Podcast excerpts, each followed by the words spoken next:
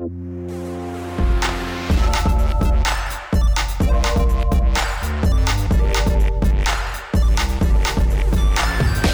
Ihr hört Rush, den Gaming-Podcast von Giga Games und Detector FM. Wir nehmen Spiele ernst und sprechen heute über das viel gelobte Plague Tale Innocence und die Frage, wie es diese ganze Pest-Thematik aufgreift und ähm, welche Probleme sich vielleicht auch daraus ergeben oder auch nicht.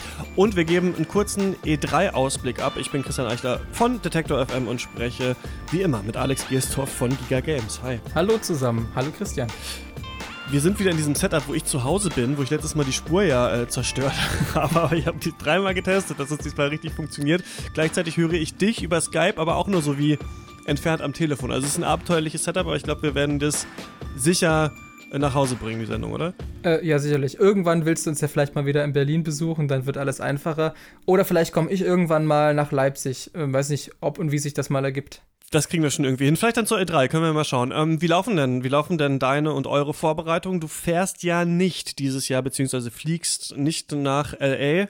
Äh, gut fürs Klima auf jeden Fall schon mal. Ja, sowohl als auch. Also äh, sicherlich ist es gut, dass ich nicht fliege. Andererseits, ich meine, das Flugzeug fliegt wahrscheinlich auch ohne mich. Also ob ich mich ja da jetzt reinbuche oder jemand anderes, ist es wahrscheinlich der Airline egal. Äh, genau, aber diesmal machen wir es halt so, dass wir ist äh, komplett, also die zumindest die, die das Wochenende mit den Pressekonferenzen aus Berlin begleiten durch Livestreams, die wir dann auch, können wir sozusagen auch die Geschehnisse direkt live kommentieren.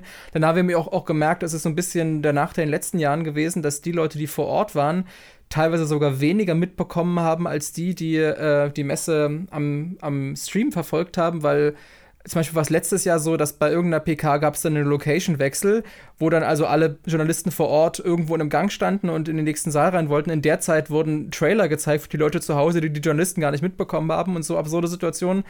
Ah, das war bei Sony, ja. Ja, mhm. und dazu kommt dann natürlich auch noch, dass bis man dann, also ich war ja vor zwei Jahren mit vor Ort, bis man dann mit den gesehenen Sachen irgendwas anfangen kann, bis man darauf kommentieren kann oder so, vergehen ja auch wieder Stunden, weil man dann, man muss dann irgendwie ein Video drehen, man muss was einsprechen, muss das dann gegebenenfalls nach Berlin schicken, man muss sich irgendwo WLAN organisieren.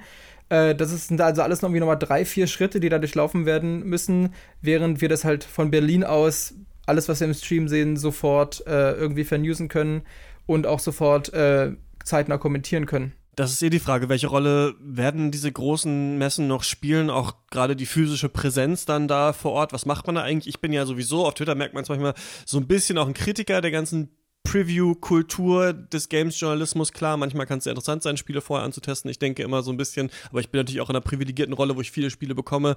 Äh, ich spiele es dann, wenn es rauskommt. Aber es ist natürlich echt die Frage, muss man um die halbe Welt fliegen, um sich dann in ein Kino zu setzen, in dem Trailer gezeigt werden. Genau. So, kann man das nicht auch von zu Hause machen. Genau. Und ich hatte auch immer das Gefühl, ein bisschen besser informiert meistens zu sein als die Leute, die äh, vor Ort sind, die Kollegen. Aber gleichzeitig kannst du natürlich eventuell nochmal einem Entwickler oder einer Entwicklerin irgendwie ein Zitat abluchsen oder das Spiel dann eben tatsächlich schon spielen, ne? für wen das interessant ist. Aber ich denke auch, auch nur das Livestream im Internet ähm, hat so ein bisschen was für sich und die Frage ist halt, aber können wir vielleicht später nochmal kurz drüber quatschen, wird es das immer noch so geben, ne? Oder werden sich so ein bisschen wie Nintendo und jetzt auch Sony, die sich ein bisschen zurückziehen, so die ganzen großen Publisher zurückziehen und immer halt ab und zu mal ein Video droppen, weil das bringt bisher auch starke Aufmerksamkeit. Genau. Und der Unterschied ist ja auch, dass zumindest wir in Deutschland ja dann kurze Zeit später noch die Gamescom haben, wo sich mehr oder weniger ja. genau das gleiche abspielt, vor allem mit einem viel, viel größeren Fokus auf Hands-on und weniger auf Pressekonferenzen und Trailer-Show.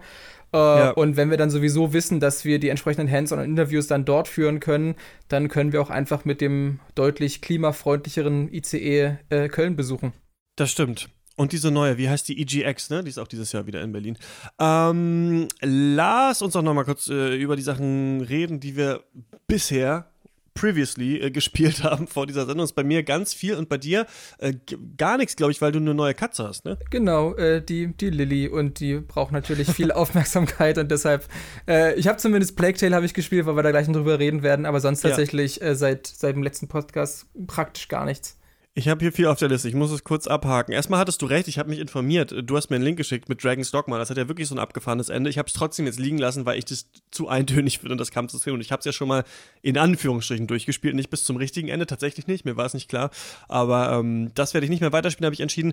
Aber das ähm, liegt für mich so ein bisschen in einem Trend, den wir gerade beobachten. Das ist, dass die Entwickler nochmal ihre alten 360 und PS3-Spiele auf die Switch rausbringen. Dragon's Dogma ja so eins und ähm, Saints Row the Third ist ja auch auf der Switch rausgekommen. Ich habe ähm, eine Version vom Publisher bekommen und das ein bisschen gespielt und äh, wer Saints Row kennt, ist ja jetzt auch schon echt mehrere Jahre alt. Also Saints Row the Third ähm, ist ja so ein GTA-Klon, so ein bisschen drüber mit so Dully-Humor und alle, dann gibt's so eine Dildo-Waffe, mit der du Leute verprügeln kannst und so weiter und das ist echt altbacken mittlerweile. Also einerseits ist es ganz cool, so ein bisschen nice to have, jetzt zum ersten Mal in Anführungsstrichen so ein GTA-mäßiges Spiel unterwegs spielen zu können. Klar, die anderen GTAs, also ähm, diese Ursprungs-3D-Trilogie, ne, Vice City, GTA 3 und äh, San Andreas, die sind ja auch auf dem Handy schon seit langer Zeit äh, verfügbar, aber irgendwie, das war nochmal so ganz cool, fand ich.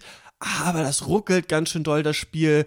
Und auch die Schießereien sind mittlerweile echt ein bisschen überholt. Also ich finde, das Einzige, was man so zu Saints Row the Third noch lobend sagen kann, ist diese seltsame Ästhetik, die es nicht mehr gibt. So diese äh, R&B, Robio Mastai, Leute in Krawatten, aber mit irgendwie so Schlaghosen und dann gleichzeitig Leute, also andere mit Baggy Pants, ich weiß auch nicht. Also es hat so ein bisschen was für sich, finde ich, dieses Spiel. Aber so richtig kann ich es nicht empfehlen. Bist du alter Saints Row Fan? Äh, Nee, eigentlich gar nicht. Also nicht, dass ich was gegen die Reihe hätte, nur sie ging halt irgendwie immer an mir vorbei. Also ich wusste, dass es die gibt, aber ich habe halt immer zur gleichen Zeit einfach das reguläre GTA gespielt und habe dann vor ein, zwei Jahren noch dieses Agents of Mayhem getestet, was ja so ein bisschen so ein Spin-off oh, der ja. Saints mhm. Row Reihe ist und das war eher durchwachsen. Also das war jetzt, war jetzt kein Reinfall, aber äh, zumindest damals zum Vollpreis äh, wäre es sein Geld nicht wert gewesen. Und viel mehr Berührungspunkte hatte ich da mit der Reihe gar nicht. Ja, ich habe hier äh, noch eine Version. Ähm, ich habe so eine richtige ähm, hier Switch-Version mit Verpackung und so bekommen. Ähm, und weil ich jetzt nicht vorhabe, das weiterzuspielen, würde ich das auch verlosen. So wie auch äh, Plague Tale Innocence. Ähm, also falls ihr da draußen Bock auf eins dieser beiden Spiele habt, dann schreibt uns gerne eine Mail. rush at detector.fm. Und ich habe mir als Frage überlegt, ist jetzt nicht sonderlich kreativ, schreibt mir doch mal von welchem Spiel oder Spielreihe ihr gerne mal eine Fortsetzung sehen würdet. Vielleicht auch jetzt als Ankündigung auf der E3, dann können wir rausfinden, ob es tatsächlich, ähm, ob es tatsächlich passiert. Also äh, Plague Tale und Saints Row the Third verlosen. Wir schreibt einfach eine Mail rush at detector.fm ähm, und den Saints Row oder Plague Tale in den Betreff oben und dann äh, wählen wir jemanden aus. Genau, kleiner Tipp, die richtige Antwort ist Commandos. genau. Naja, immerhin kriegst du ja Desperados jetzt bald. Ähm, Alex, du weißt, ich bin kein Mann des bösen Blutes, der verletzten Gefühle. Ich gebe gerne auch zweite Chancen und deswegen habe ich nochmal ein Spiel, über das ich schon hier drüber geredet habe im Podcast, ähm, angefordert oder angefragt bei Devolver Digital, ob sie mir nochmal eine Version schicken und das ist äh, The Swords of Ditto. Das ist so ein roguelike Zelda-Spiel, das aussieht wie Adventure Time. Du hast die Bilder wahrscheinlich im Kopf, ne? Du weißt, ja. ähm, welches Spiel ich meine. Das ist nochmal für die Switch rausgekommen jetzt und das hat etwas gemacht und es passiert ab und zu mal mit Spielen. Das ist aber auch, würde ich sagen, so ein neuerer Trend, dass Entwickler für einen neuen Port ihrer Spiele tatsächlich nochmal die komplette Spielmechanik irgendwie ändern. Das war bei, ähm, wie hieß das denn? Enter the Gungeon. Das ist auch ein Roguelike-Spiel da wurden auch so ein bisschen die Parameter angepasst und das Spiel wurde leichter. Und bei The Swords of Ditto haben sich die Entwickler jetzt tatsächlich entschieden, diese ähm, Roguelike-Mechanik, also dass du, wenn du stirbst, nochmal komplett neu anfangen musst, äh, aus dem Spiel rauszupatchen. Außer beim letzten Boss. Also wenn du im Tempel vom letzten Endgegner, nachdem du irgendwie acht Stunden oder vier, vier oder fünf gespielt hast, wenn du da schippst, dann musst du tatsächlich nochmal äh, neu anfangen. Aber sie haben sich tatsächlich äh, äh, ähm, dazu entschieden, auf diese Roguelike-Elemente zu verzichten. Und das finde ich ist eine ganz interessante Entscheidung. Und ich dachte, ich wollte mal schauen, ob das Spiel tatsächlich besser funktioniert. Muss leider Entwarnung geben. The Swords of Ditto ist echt nur, würde ich sagen, für so ähm, Super Nintendo Zelda, so richtige Hardcore-Fans, die nochmal sowas spielen wollen und damit auch umgehen können, dass das Spiel total langsam sich spielt. Also ich habe selten ein Spiel gesehen, bei dem ich so frustrierend, frustrierend fand, wie langsam sich die Hauptcharaktere bewegen und mm, das Spiel ist zwar nicht mehr so, dass es Permadeath hat, aber die Dungeons und so sind immer noch zufallsgeneriert. Und so zufallsgenerierte Zelda-Dungeons ist in Konzept eigentlich eine coole Idee, aber in der Praxis funktioniert das einfach nicht gut. Also ich, es gibt zum Beispiel ein Beispiel, da bin ich in den Raum gekommen und ich sollte den, den großen Schlüssel kriegen und da musst du eigentlich über so Bodenplatten laufen, aus denen Spikes rauskommen und der Schlüssel lag einfach genau vor mir. Also ich bin reingekommen und genau da lag der Schlüssel und da, dieser ganze Dungeon mit dem ganzen Rätsel war hinter dem Schlüssel aufgebaut, ne? weil zufallsgeneriert wahrscheinlich der Zufallsgenerator sagt, okay, auf einer dieser 20 Platten liegt der Schlüssel und leider ist das ganze Spiel halt irgendwie so gebaut. Also und ich bin dann tatsächlich war ich beim letzten Endgegner und dann bin ich nicht gestorben, sondern das Spiel ist einfach gehardcrashed. Also das fand ich auch richtig dreist. Also uh, The Swords of the Dog kann ich leider, leider immer noch nicht empfehlen. Ja. Hast du dir das mal angeschaut? Äh, nein, ich habe aber, als du über die zufallsbasierten Dungeons geredet hast, habe ich zustimmend genickt und dann wurde mir klar, dass man das ja äh, im Podcast gar nicht hören kann, dass ich hier nicke. äh, ja. Warum hast du da zustimmend genickt? Weil du auch denkst, das ist eine seltsame. Ja, na, Sache ist, insbesondere, als du, als du meintest, äh, zufallsbasierte Zelda-Dungeons und gerade die Stärke der Zelda-Dungeons ist ja, dass sie so äh, so äh, minutiös ist vielleicht das falsche Wort, aber da, dass sie halt so detailgetreu und so durchdacht designt sind, dass sie, also dass sie so einen, so einen, so einen gewissen Witz haben und dass da viel äh, wirklich intelligente Designenergie reingeflossen ist und so ein Prozess dann, also ich, zum Beispiel zufallsbasierte Level, das funktioniert fantastisch für irgendeinen Diablo Rift oder so, wo man halt äh, quasi äh, Monster schnetzen will und da ein bisschen Abwechslung braucht, aber so Dungeons, die ja sowieso über Rätsel und Schlüssel und so funktionieren, äh, glaube ich nicht, dass das, wenn das nicht wirklich ein fantastischer Algorithmus ist, dass man da das so stark bereichern kann dadurch. Ja, und das ist, das ist da tatsächlich so ein bisschen so, dass es nicht so richtig funktioniert und Genau, wenn das gut gemacht wäre, dann könnte das, glaube ich, auch klappen. Ne? So diese Idee des unendlichen äh, Dungeons, den man immer wieder spielen kann. Aber wir sind wirklich in so einer Zeit, finde ich gerade, bei der viele Entwickler irgendwie verstanden haben, wie man diese prozeduralen Spiele baut, aber nicht immer klar ist, was die damit eigentlich wollen. Also Chasm war auch so ein Spiel, bei dem es überhaupt nichts gebracht hat. Und das Hots of Ditto ist auch so ein Spiel, wo man sagen würde, ey, mach doch einfach so ein vier, fünf Stunden Zelda-Spiel das würde sich viel besser anfühlen, wenn es nicht prozedural generiert wäre. Also und andersrum, stell dir mal vor, sowas wie Hollow Knight wäre prozedural generiert. So. Ja. Also das sind alle Spiele, die so gleichzeitig rauskommen. Ne? Äh, der ähm, Dead Cells ist auch so ein Spiel, das ja auch sehr gute Kritiken bekommt. Ich denke mir auch so ein bisschen, ah, wenn das einfach vier, fünf Welten wären, die einfach geil generiert werden, dann fände ich das, glaube ich, besser. Also das, da wird sich gerade so ein bisschen ausprobiert, glaube ich, einfach. Und manche kriegen es gut hin und äh, werden dafür gefeiert, wie The Binding of Isaac und andere stinken so ein bisschen ab. Und das merkt man gerade. Nicht jeder kann Roguelike und nicht jeder weiß genau, äh, wie man das machen soll. Hast du aber, und das ist eine große Empfehlung für, für dich, weil du hast doch so über Tony Hawks 3 3 geschwärmt in unserer unsere Lieblingsspielefolge. Hast du Olli Olli und Olli Olli 2 gespielt? Äh, Habe ich nicht gespielt, aber weil ja, gut, dass wir das Ding, klar, es ist ein, äh, eine, sag ich mal, ein, ein, ein Skateboard-Sujet, aber trotzdem ist ja das, die, der, der Gameplay-Loop ist ja da doch ein anderer als bei Tony Hawk. Also Skateboard-Spiel ist ja nicht gleich Skateboard-Spiel. Aber äh, ja, ich habe auch, äh, bevor deiner Empfehlung, die jetzt gleich folgen wird, habe ich schon Gutes über, über die beiden Spiele gehört. Ja, ich will gar nicht so viel dazu erzählen. Das ist ein 2D-Skateboard-Spiel eigentlich genau. Das ist nicht so wie bei Tony Hawk, dass du dich frei in der Welt bewegen kannst, sondern es ist dieses typische Downhill-Skating. Davon gab es ja auch ein paar Tony Hawk-Spiele, die so waren. Ich glaube hauptsächlich so auf Mobile-Ablegern, aber genau. Du Na, Im Grunde ging die Reihe so los. Also eigentlich gerade das allererste Tony Hawk war in erster Linie so ein, so ein Downhill-Ding und bis du halt unten ankommst, mhm. musst du möglichst viele Punkte machen und dann endete das meistens unten noch in so einem, so einem Park und dann haben sie gemerkt, Mensch, dieser, dieser frei befahrbare Park, das macht den meisten Leuten eigentlich viel mehr Spaß. Dann machen wir die, äh, zu, äh, die folgenden Spiele mal ein bisschen offener. Und dann wurden diese Downhill-Level eher zur Ausnahme. Aber ich äh, tatsächlich zum Beispiel, ich habe ja das Flughafen-Level aus Tony Hawk 3 so gelobt. Das ja. ist im Grunde das, der perfekte Hybrid aus so einem Downhill-Level und einem offenen Level. Aber jetzt red weiter.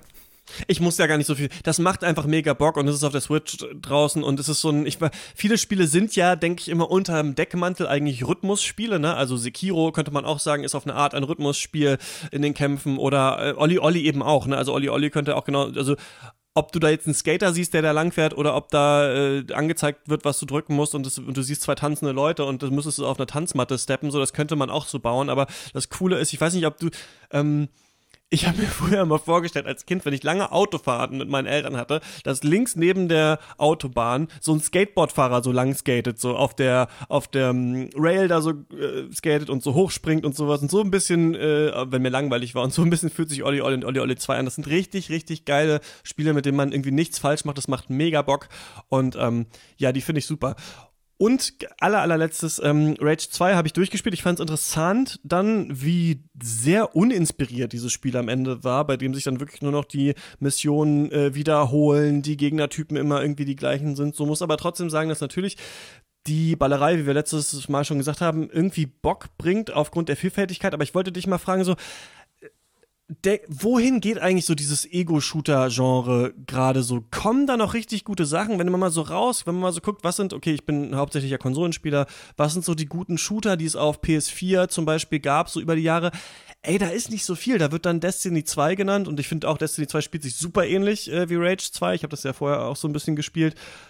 Aber irgendwie, ne, Wolfenstein 2, klar, Doom ich meine, meine Hoffnungen liegen eigentlich bei Doom Eternal, muss ich sagen, weil das ja so wie, wie Doom 2016 ist, aber eben noch mit Grappling, Hook und noch anderen Mechaniken. Aber so ein bisschen habe ich das Gefühl, ist das Shooter-Genre am Ende eigentlich. Wie findest du? Was, was denkst du dazu? Das ist sicherlich eine Frage, die noch besser getimt wäre, wenn du sie mir in zwei Wochen oder so stellst, weil ich tatsächlich jetzt äh, sehr, sehr bald äh, Bethesda besuche und äh, dort ja. schon mal Doom Eternal und auch das neue Wolfenstein, was ja dann ein Koop-Spiel sein wird, äh, schon Stimmt, mal, schon mal ausprobieren noch, äh, darf. Youngblood, ne? Genau, dann werde ich auf jeden Fall deutlich mehr drüber sagen können. Aber ich stimme dir zu, dass gerade sozusagen Doom und, und Wolfenstein 2 paradoxerweise, obwohl sie ja oder vielleicht auch weil sie so altmodisch waren, eigentlich wieder in Anführungsstrichen frischen Wind in dieses Genre bringen und einfach mal einfach nur ein guter Shooter sein wollen, ohne das den ganzen Klimbim äh, drumrum.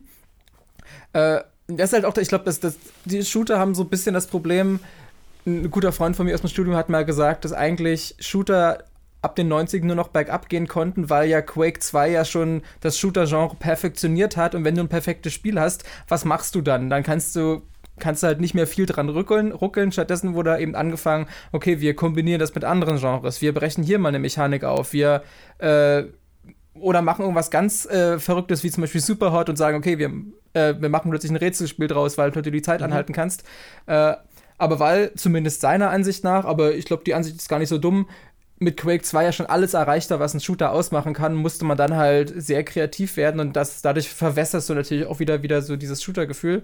Äh, und ich glaube, deshalb wurde es, glaube ich, auch so, so begrüßt, dass Spiele wie Doom und Wolfenstein 2 äh, wieder, sag ich mal, zu den, in Anführungsstrichen, zu den Wurzeln zurückgegangen sind und sich trotzdem modern anfühlen. Ist halt, was natürlich jetzt auch nicht heißen soll, dass jetzt bitte alle nur noch äh, moderne 90er-Jahre-Shooter machen sollen, weil dann wäre genau, genau das wieder der Standard, den ja, irgendwann eben. keiner das mehr sehen kann. Ich nämlich auch. Aber das ist, glaube ich, ja auch eine, ein Dilemma, was letztendlich irgendwie jedes Genre hat. Also genauso die Frage, hey, bei Rollenspielen und bei Open-World-Spielen irgendwie, das ist doch alles nur noch der, der, der, äh, der Aufguss oder der dritte Aufguss von, von irgendeinem etablierten Spiel, was das vor fünf Jahren mal so gemacht hat. Ähm, deshalb mal abwarten. Also ich bin zuversichtlich, dass jetzt äh, die beiden neuen äh, Bethesda-Shooter auf jeden Fall äh, ihr Geld wert sein werden. Was danach kommt, kann ich jetzt auch nur mutmaßen. Ähm, und deshalb ja, mutmaße ich jetzt einfach mal nichts, weil ich mir gar nicht, weil ich gar nicht weiß, was da noch kommen soll. Aber ich freue mich ja. erstmal auf die beiden. Ich würde, also ich finde tatsächlich, dass mit Rage 2 eine ganz große Chance vertan wurde, äh, spannende Shooter-Mechaniken so zu designen, also oder vor allem so abzufragen, dass man neues Gameplay ermöglichen kann. Ne? Also du hast ja wirklich unterschiedliche Mechaniken, zum Beispiel, dass du so in der Luft stehen bleiben kannst, wenn ja. du zielst. Und das wird so richtig, klar, es gibt manchmal so Gegner, die so Bodenschockwellen aussenden, ne? da kann man es dann benutzen, aber ich hätte mich gefreut, wenn es ähm, diese verschiedenen Mechaniken, die man lernen kann, wenn die vom Spiel auf intelligente Weise abgefragt werden würden, sodass ja. es auch so eine Art Rhythmusspielcharakter wird, dass du irgendwann tatsächlich weißt, ah, okay, bei grünen Attacken muss ich das machen, bei roten Attacken das, bei denen muss ich springen, weil dann hätte man, glaube ich, so eine neue Art Flow vielleicht ähm, generieren können. Und ich glaube, Rage 2 bietet eigentlich das Grundgerüst dafür, aber fragt es eben nicht ab und versteckt es eben in dieser sehr langweiligen äh, Open World. Und es gibt natürlich viele andere Shooter, Shooter heutzutage, bei denen Charaktere sehr, sehr viele Fähigkeiten haben, aber das ist eben alles Battle Royale Royale oder Multiplayer, so wie bei Overwatch. Und ich hätte das gerne so als knackige, coole Singleplayer-Erfahrung und dann so Deathmatch Unreal Tournament mäßig oder sowas. Ich würde mir irgendwie so einen Shooter wünschen, aber immerhin, Doom hat ja, also Doom hatte ja immerhin, ähm, oder war ja immerhin so designt, dass du dauernd deine Waffen wechseln musstest, weil die Munition dauernd alle war und dadurch musstest du so sehr gut mit allen unterschiedlichen Waffen äh, werden. Also es ging ja schon in die richtige Richtung. Also, genau. aber nicht nur die so Munition. Wenn Traversal dazu kommt, könnte das echt cool werden. Ja. Also tatsächlich war es ja, was du jetzt meintest, so mit, okay, da kommt der rote Angriff, ich muss so und so reagieren. Eigentlich war ja genau dieses Zusammenspiel schon im allerersten Doom von, ich glaube, 1993 war es, genau da wurde das, das schon etabliert, dass es eigentlich die große Stärke des Spiels war, dass du, äh, dass sozusagen es für jede Situation eine optimale Waffe gab oder, eine Opti oder einen optimalen Spielstil oder dass dir bestimmte Gegner auch bestimmte Taktiken und Verhaltensweisen abverlangt haben. Und äh, im Grunde, das ist, wieder das, wo, wo ich vorhin erklärt habe, im Grunde, das gab es halt alles schon, dann irgendwann wurde es verwässert, jetzt wird es vielleicht wieder entdeckt Ähm, ist halt vielleicht einfach die Frage, was gerade Trend ist und was sich, äh, was, womit die Entwickler auch gut umgehen können und was einfach gerade dem Spieler irgendwie angeboten wird. Äh, aber genau, das gebe ich dir recht, dass Rage 2, das habe ich auch im, im, Test so erwähnt, da in der Hinsicht eine große Chance vertan hat, dass er an sich dieses ganze Arsenal an Waffen und Fähigkeiten unglaubliches Potenzial für so einen coolen Flow-Effekt hat und für wirklich einen vielleicht sogar fast schon individuellen Spielstil, dass man sich wie in einem Rollenspiel oder so oder bei einem Magic Deck irgendwie sein eigenes Skillset zusammenstellt und sagt, ey, ich bin der, der immer ja. irgendwie um die Gegner rumfliegt und das und das macht oder ich habe hier irgendeinen einen coolen äh, Stunlock mit Granaten und keine Ahnung, den ich optimiert habe durch den Skilltree. Stattdessen ist es aber so, dass ich das gesamte Spiel praktisch zu 80 Prozent einfach mit, mit dem Standard Assault Rifle durchgespielt hat, weil es nie diese ja, Situation gab, wo mir das, wo es, wo es notwendig war, also wirklich notwendig war, eine andere Waffe zu benutzen. Genau, und ich glaube, da kann man, ja, da merkt man so ein bisschen, man muss den Spieler und die Spielerin auch ein bisschen zwingen äh, zu ihrem oder seinem Glück. Und das haben, da haben sie es nicht ganz gemacht. Und das ist echt, ist echt schade, denn vom Moment-to-Moment-Shooter-Gameplay ist es echt ein, ist echt ein geiles Spiel. Deswegen kann ich es eigentlich nicht so doll hassen, wie ich es hassen möchte, weil irgendwie, auch wenn man da die ganze Zeit nur Punker abschießt, äh, zehn Stunden lang im Wasteland, hat mir das doch irgendwie äh, dann Bock gemacht. Aber lass uns doch mal ein ähm, Genau, das ist mir nicht auch noch aufgefallen, als ich Watch 2 gespielt habe. Ich finde, es ist manchmal, als man zum Beispiel in dieser Sumpfwelt ist, sehr stimmungsvoll mit anderem Soundtrack und ein bisschen anderen Charakteren. So hätte auch diese Welt von Rage 2, glaube ich, viel erhabener auch sein können. Sie sind natürlich nicht äh, in diese Richtung gegangen und wollten das nicht, aber ein anderes Spiel, finde ich, das das sehr gut hinbekommen hat, ist äh, Plague Tale Innocence, über das wir jetzt hauptsächlich sprechen wollen.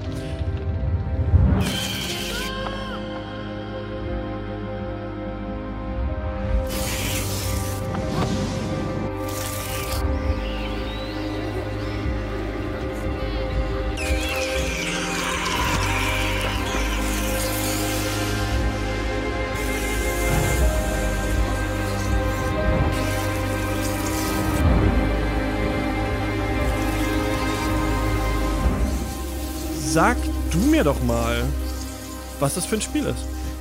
Was ist das für ein Spiel? Es ist ein mal quasi mal wieder ganz klassisch ein lineares Singleplayer-Spiel ohne Mikrotransaktionen, ohne Online, ohne gar nichts.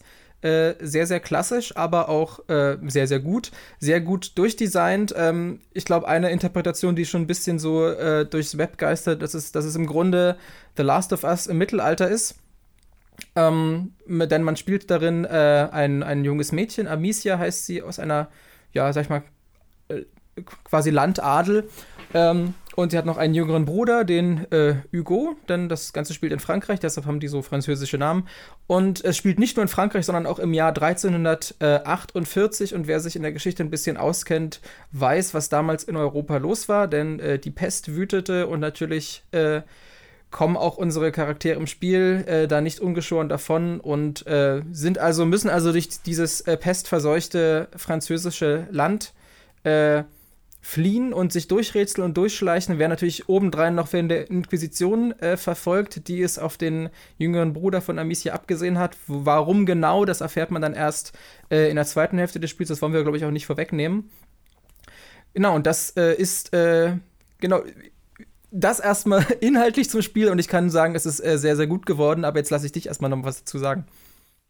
Ja, ich fand das ähm, sehr unerwartet, also dass, dass mich das Spiel dann auch so begeistert hat auf eine Art. Ich, und es ist so ein typisches Spiel, bei dem das dürfte eigentlich gar nicht so gut sein. Also man denkt sich, Asobo Studios, dieser Publisher, äh, der, der Entwickler, so, ne, die haben so ein paar so Disney-Lizenzspiele gemacht, so ein bisschen HoloLens-Zeug auch, waren bei diesem, oh, jetzt fällt mir der Name nicht ein. Re Recore zum Beispiel daran beteiligt und so. Also die haben so ein paar unbedeutendere Spiele gemacht und dann auf einmal, wie ich jetzt in ein paar Interviews gelesen habe, haben sie gesagt, okay, jetzt wollen wir mal unser eigenes großes Story-Spiel machen. Und als ich diesen ersten Trailer gesehen habe, dann fällt einem natürlich zuerst auf, es gibt da unfassbar viele Ratten in dem Spiel. Und man merkt auch so ein bisschen, finde ich, dass, ich finde das manchmal ganz witzig, dass so sich so Design-Trends, die aufgrund der Technik möglich sind, sich dann so in verschiedenen Spielen auf einmal zeigen. Und diese vielen Ratten sind natürlich so ein bisschen dasselbe wie diese vielen Zombies bei Days Gone, ne, die es gab. Also wir haben jetzt gerade die Möglichkeit, technisch halt sehr große Massen an Charakteren scheinbar darzustellen, wenn sie nicht äh, mega komplex animiert sind. Das sind ja diese Ratten nicht, laufen so von links nach rechts, aber das ist ein Mehr an ähm, Körpern, das sich dadurch diese Welt zieht und das hat man auch in den Trailern schon gesehen. Und was gleichzeitig auch noch dazu kam, was interessant war, ist die Lichtstimmung. Ne? Also viele dieser Orte, an denen Amicia und Hugo reisen, die sind nur so von Fackellicht beleuchtet und das macht so eine ganz schaurige Stimmung irgendwie. Und deswegen, ich hatte das gesehen, dachte so, ah, okay, ist ganz interessant. Und dann hat mich das aber schon doch ganz schön umgehauen, dieses Spiel, vor allem, weil es so groß ist. Also, ähm, das hat mich wirklich verwundert. Also, dass die, die Areale sind ja nicht jetzt komplett frei begehbar, aber alles sieht total riesig und äh, wertig aus und ähm, die Cinematografie muss ich mal loben. Das macht man nicht so oft in Spielen, aber ich finde, wie hier so die meisten Shots geframed sind, das sieht irgendwie fast epochal aus. Also hier hat man sich ganz äh, darauf konzentriert, das, was man zeigen wollte, auch wirklich toll in Szene zu setzen. Und ähm, dieser Punkt, The Last of Us im Mittelalter, ich habe mir das auch wirklich selber gedacht und aufgeschrieben, ohne irgendwas über das Spiel gelesen zu haben. Und dann habe ich es jetzt öfter mal gesehen und man sieht einfach ganz, ganz stark, und das haben die Entwickler auch zugegeben, dass sie sich richtig doll an Naughty Dog orientiert haben. Also man merkt das ganz, ganz stark an ganz vielen unterschiedlichen Sachen. Ich finde, einerseits ist es der Fakt, dass hier man fast immer oder ich glaube sogar, na doch fast immer zu zweit unterwegs ist. Also erst Amicia mit ihrem Bruder und dann kommen noch andere Charaktere dazu. Also es gibt ein ständiges Gespräch, was äh, am Laufen gehalten wird, während man sich durch diese Welt bewegt. Dadurch hat das direkt so was, weiß nicht, cineastischeres eigentlich.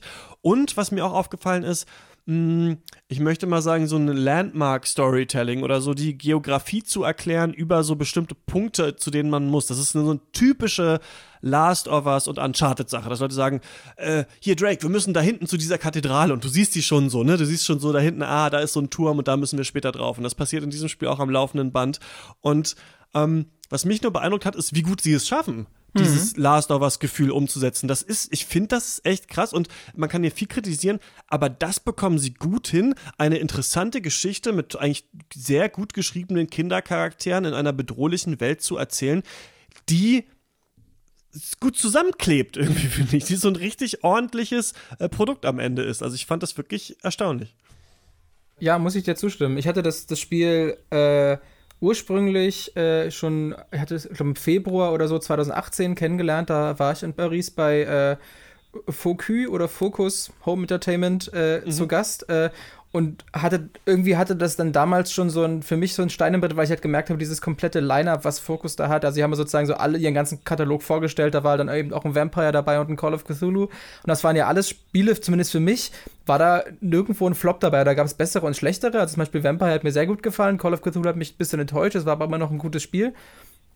Und äh, hab da halt gemerkt, okay, irgendwie entsteht da in Paris oder in Paris und, und, und Umgebung entstehen da gerade richtige zukünftige Geheimtipps und hatte da dadurch auch Plague Tale auf, auf dem Schirm, habe mich dann aber gewundert, dass zumindest gefühlt das gesamte Jahr 2018 dann nichts mehr dazu kam. Das war halt super ruhig. Ich habe halt damals nur diese Mission gesehen, die glaube, im ersten Drittel schon stattfindet, wo man dann dieses Schlachtfeld findet, wo man dem Aquädukt folgen soll. Und das ist auch so der, wie heißt das denn? Wenn man so diesen einen, dieser, der Money Shot irgendwie findet. Ja. Das sieht so geil, also geil in Anführungsstrichen, aber man läuft ja da über dieses Schlachtfeld an diesem riesigen Aquädukt lang, das eben das Landmark ist, auf das man sich konzentriert und das man auch immer wieder am Anfang im Wald und später auf dem Schlachtfeld dann sieht und dieses Meer an Leichen, an Menschenleichen, ja. über das sich diese Kinder dann äh, begeben müssen im Nebel. Sie haben auch gesagt, dass dieser Macbeth, also sie haben nur gesagt Macbeth, der Film, ich denke mal, sie meinen den, der vor kurzem mit Michael Fassbender in die Kinos gekommen ist. Sie mochten das, wie man so im Nebel äh, Shots erstellt und das merkt man daran auch total gut, weil da setzen sie das richtig stark um. Ja. Könnte allerdings auch der Film aus den 70er Jahren sein, da kommen am Anfang die drei Hexen aus dem Nebel. Aber das ist gut, wollen wir jetzt okay. nicht äh, mutmaßen, welchen Film sie gemeint haben könnten, sind beide sehr sehenswert. Äh, Genau, aber damals war natürlich vor allem, als die uns diese Mission gezeigt haben, äh, stand natürlich das, das Gameplay selbst im, im Vordergrund. Diese, ich nenne es mal so ganz grob so Reverse Stealth, denn sobald du mit den Ratten interagierst, ist es plötzlich so, dass du bewusst irgendwie in Lichtquellen musst, was ja sonst in jedem anderen Stealth-Spiel das, das genaue Gegenteil ist. Und sozusagen der, der der Gameplay-Loop, sobald man mit diesen Ratten interagiert, ist ja immer, dass man in der Lichtquelle sicher ist, weil die Ratten nicht ins Licht möchten. Und weiter vorne sieht man schon, okay, da vorne ist wieder eine Lichtquelle. Wie komme ich jetzt aber durch diese, die, dieses äh, 10 Meter weite äh, Rattenmeer hindurch? Und dann muss man halt ein bisschen überlegen und sich seine Umgebung genau angucken. Ein paar kommen dann auch noch Spezialfähigkeiten. Äh, und genau, das stand natürlich im Vordergrund. Und jetzt war ich halt überrascht, äh, denn ich fand eigentlich diese Mechanik selbst schon viel, viel, vielversprechend. Aber wie sie es dann noch geschafft haben, insbesondere über die Charaktere dieses Spiel noch äh, zu bereichern. Also ich fand wirklich toll, auch wie schnell mir äh, die beiden Geschwister auch ans Herz gewachsen sind. Und dass die ja wirklich, du hattest es schon angesprochen, dass die halt toll und auch altersgerecht geschrieben sind. Da musste ich daran denken, ich hatte ein Interview gesehen mit George R. R. Martin, wo er gefragt wurde, äh, wer für ihn der anspruchsvollste Charakter ist, also oder welchen Charakter er, womit er die größten Schwierigkeiten hat, welchen, einen Charakter zu schreiben. Und da hat er immer geantwortet, dass für ihn das Schwierigste äh, Bran zu schreiben, weil Bran halt diese kindliche Sicht auf die Welt hat und du musst dich dann sozusagen in äh, die Gedankenwelt dieses Jahr, sag ich mal, acht, ich weiß nicht, im Buch ist er sieben, acht Jahre oder so, muss man sich halt hineinversetzen mhm. und so überlegen, okay, wie sieht er denn die Welt? Hat der mal für manche Sachen hat er gar keinen, gar keinen Namen, der weiß gar nicht, wie er es nennen soll, der kann es halt nur beschreiben, der kann es irgendwie abstrahieren, versteht keine Zusammenhänge. Und das merkst du, finde ich, hier auch sehr stark an der, äh, an der Figur des, des äh, Hugo, Hugo, Hugo spricht man hier, glaube ich, aus. Äh, ja. Wo du halt merkst, hey, das ist wirklich ein, das fühlt sich an wie ein authentisches Kind. Also ich hatte auch, äh, ich hatte äh, kurz hier Biografie. Ich hatte nach der Schule hatte ich Zivildienst gemacht an einer, einer Grundschule, da also viel mit Kindern in dem Alter auch äh, mich beschäftigt und ja, mich hat es überzeugt.